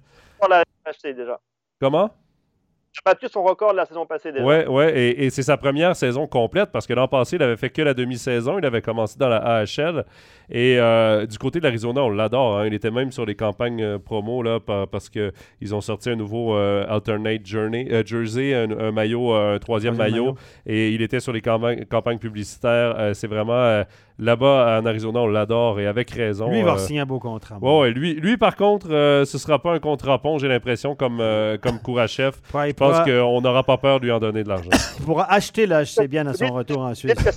Vous dites que c'est mon prochain euh, voyage euh, en fin d'année, c'est ça? Oh, l'Arizona, j'ai entendu. Il va, faire moins froid qu'à Québec. Hein? Ouais, mais l'Arizona, j'ai entendu que du positif. Hein, si jamais euh, ça doit être une très belle destination, mais c'est un, une patinoire de, universitaire. je ne sais pas pour l'ambiance. C'est pas sexy, mais pour le reste, oui. Steph? Oui. ben moi, je, je, vais aller out of the box, comme on dit. je vais parler de Segan Tyler. Ben, Segan Thaler, moi, j'aurais pas parié sur lui non plus quand il était. Euh, c'était un gars qui était brut. Brut de chez brut, de chez brut. Pas beaucoup de finesse, pas des grosses mains. C'était un homme à 16 ans, évidemment. Et euh, il avait, c'était compliqué. Puis je pensais, moi, je pensais qu'il allait revenir en Suisse assez rapidement. Non, non, non. Et cette transaction-là, euh, qu'il a fait passer là, de, Washington à New Jersey, je pense que il est, de, devenu un, défenseur établi en NHL maintenant. Top 4, quasiment top 4, on peut dire. Et euh, voilà, voilà, il n'est pas le plus flashy, c'est pas celui qu'on entend parler de ses réseaux sociaux parce qu'il a fait deux buts, une passe, un but, deux passes, puis tout ça. Mais ça reste quand même un petit coup de cœur pour moi de Sigan Thaler, défenseur à caractère défensif. Et euh, ça en prend. Et je pense qu'il va rouler sa bosse pendant encore de nombreuses années. Quand on voit que Mirko Muller, qui a sorti en première ronde, il n'est jamais arrivé, euh, que Sbiza a joué mais n'a jamais eu la carrière escomptée, ben, Sigan Thaler, moi, j'aurais pas parié sur lui. Mais je pense que. C'est là, où c'est intéressant aussi de voir comment une carrière peut, peut se relancer ou ah, se lancer en changeant d'une de franchise. Parce qu'à Washington, ça aurait été compliqué pour lui. Timing partons, au Devils, euh, il est maintenant sur les, les deux premières paires. Euh, tu as raison. Franchement, il est, bluffant. Moi, je l'ai vu au championnat du monde junior avec l'équipe de Suisse. Euh, c'était à Montréal. et j'aurais jamais dit qu'il allait faire une carrière NHL. il est très grand, c'est vrai, il est grand, il est gros. Mais je trouvais qu'il était lent, qu'il n'avait pas des, bons pieds. Il se déplaçait pas très bien sur la glace. Et, là, il faut, noter aussi, il faut il faut le dire, le travail qui est fait par son agent, qui lui met à disposition à l'entraîneur Skills en, tous les étés, et ça l'a aidé aussi. Il, a travaillé avec, cet entraîneur canadien québécois, et, ça a été excellent pour lui, et il, a aussi progressé au niveau de son patinage, et c'est aussi pour ça qu'il peut maintenant jouer en NHL. Et le travail que fait son agent en mettant, il, il, le fait aussi pour d'autres joueurs, hein, pas que pour Sigurd ce, ce, Canadien qui travaille les skills avec avec ces joueurs-là, le fait pour d'autres joueurs, et on voit aussi la progression qu'ont les autres joueurs grâce à, cette, à ce coach canadien. Les skills coach, ça c'est un, bon débat qu'on pourrait avoir, Laurent, une fois, l'utilité des skills, des skills coach. Euh, les, les, opinions sont partagées sur euh, l'importance des skills maintenant. Donc, tout le monde a son entraîneur personnel, tout le monde fait des skills, tout le monde a un coach qui le suit. Il y a des gars qui disent là, trop c'est comme pas assez et tout. Donc, il y a deux, deux théories. On rendu dans l'extrême des skills. Là. Euh, j'en, parlais, j'en, parlais, justement avec le staff de Ambry dimanche dernier. J'étais à Ambry, puis on a une longue discussion justement sur les les skills, les fameux skills, les habiletés.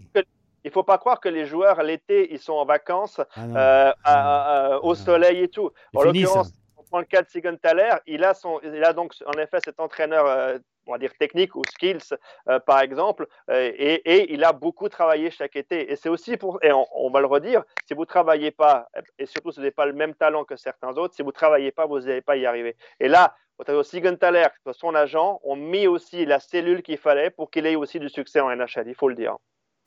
Messieurs, euh, je vais terminer avec mon choix. Ah, c'est vrai, tu l'as pas fait. Non, j'ai pas encore fait. Je vous laissais parler. C'était intéressant. On avait fini. Messieurs. On, qu'on avait réglé le cas. je... je, trouvais votre discussion intéressante. Je me suis dit, euh, je, suis, je suis devenu euh, spectateur plus que participant à son euh, Messieurs, évidemment, Timo Meyer a une bonne saison, mais ce ne sera pas mon choix. Il est sur un rythme de 45 buts. il a un point par match, mais il est dans l'une des pires équipes de la saison. Je vais plutôt y aller, moi, avec Kevin Fiala. tu parlais de changer euh, de franchise, Laurent, qui parfois peut être bénéfique, parfois c'est tout le contraire. Pour Kevin Fiala, euh, c'était... C'était la grosse question parce qu'au Minnesota, il était bien entouré, sa place était faite, il venait de connaître sa meilleure saison en carrière avec 85 points en 82 matchs. Enfin, il avait de la constance dans son jeu. Enfin, il était le Kevin Fiala qu'on voulait aller chercher du côté de Nashville au début quand on l'a repêché, mais ensuite du Minnesota parce qu'on avait donné beaucoup à l'époque pour aller le chercher. Et là, changement de franchise et finalement chez les Kings, il se révèle comme l'une des l'un des joueurs les plus dominants offensivement de cette équipe-là. Il a 47 points en 46 matchs. Il est sur un rythme de points à peu près identique à la saison dernière, mais c'est surtout la consécration pour lui. Il va participer au playoff avec cette équipe des Kings, j'en suis pratiquement certain. Euh, c'est une, bonne jeune équipe euh, en développement et je pense que Kevin Fiala a son poste d'assuré et euh, il doit certainement aimer jouer avec André Kopitar. C'est un beau duo. Et euh, voilà, donc mon choix est Kevin Fiala, messieurs. Je dirais qu'il y avait de la pression pour lui, hein, parce qu'il a signé un gros contrat à, Los Angeles. C'est pas forcément la place, euh, on va dire, d'une grosse place du, hockey en NHL. Ça l'a été dans le passé, notamment parce que Gretzky est allé jouer là-bas après Edmonton.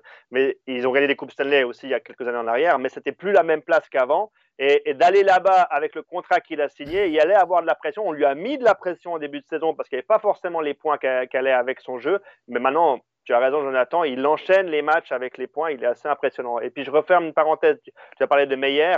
Les rumeurs actuelles de la NHL fait qu'il devrait être échangé. Et apparemment, la franchise qui serait intéressée par Meyer, ce serait les Rangers de New York.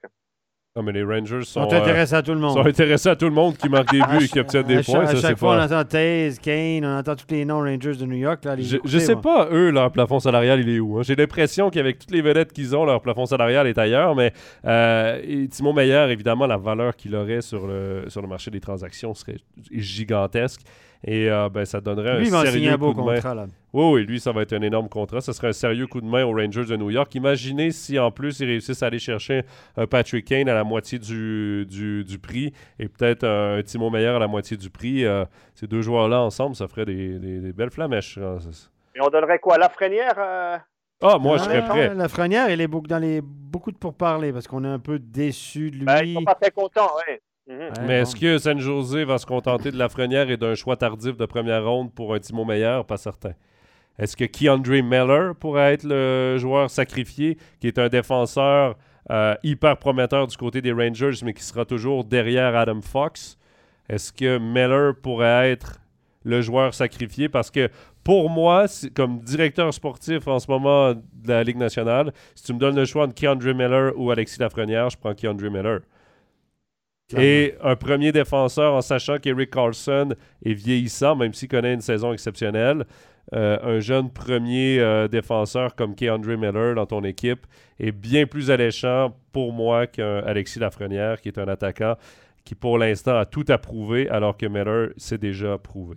Mais ça reste intéressant. D'ailleurs, euh, ben, ça me permet, alors qu'on. Je vais, je vais quand même finir avec le commentaire de Fabrice qui dit euh, Fiala était à la lutte euh, pour garder son poste en NHL comme André Ghetto il y a quelques années. Il a bien fait de crocher. Et Thaler me surprend. Personne n'aurait mis une pièce sur lui. Parfaitement d'accord avec lui. ça résume assez bien pour Fiala, il a été sélectionné pour le All-Star Game. on l'oublie de le dire. Il est sélectionné pour le All-Star Game pour les Kings de Los Angeles. Un All-Star Game, je crois, Jonathan, qui sera en direct sur MySports en plus. Ah oui, ça c'est certain. Il sera en direct sur euh, MySports. Euh, donc, à voir. Euh... C'est qui va le commenter? Ah ben ça, je sais pas par contre. Ah. On verra, on verra. Euh, ça, c'est la grande question. La grande question, euh, roulement de tambour. Messieurs, je veux quand même vous remercier pour euh, cette heure et demie passée, cette heure 45, presque deux heures passées avec vous. Une chance que je vous avais dit que je voulais faire maximum une heure ce soir. Faut pas nous inviter, sinon. tu veux faire plus court, faut pas nous inviter. Je tiens pas mes promesses. Messieurs, merci Laurent, merci beaucoup pour tes interventions. Merci également à Steph. On te retrouve évidemment en plateau dès demain, pour, pour une soirée de National Ligue. Également, nous, on se retrouve sur Overtime NHL dans quelques semaines. En février, on va avoir la chance de parler évidemment de cette date limite des transactions qui va approcher. Euh, donc, pendant la pause nationale de l'équipe de Suisse en février, nous, on va en profiter pour faire Overtime NHL et on aura certainement la chance de reparler des rumeurs de, entourant euh, Timo euh, Meyer. Sur ce, ben, ratez pas la rediffusion de cette émission sur toutes nos plateformes et je vous dis à très bientôt. Bye bye. Bye bye. Bye.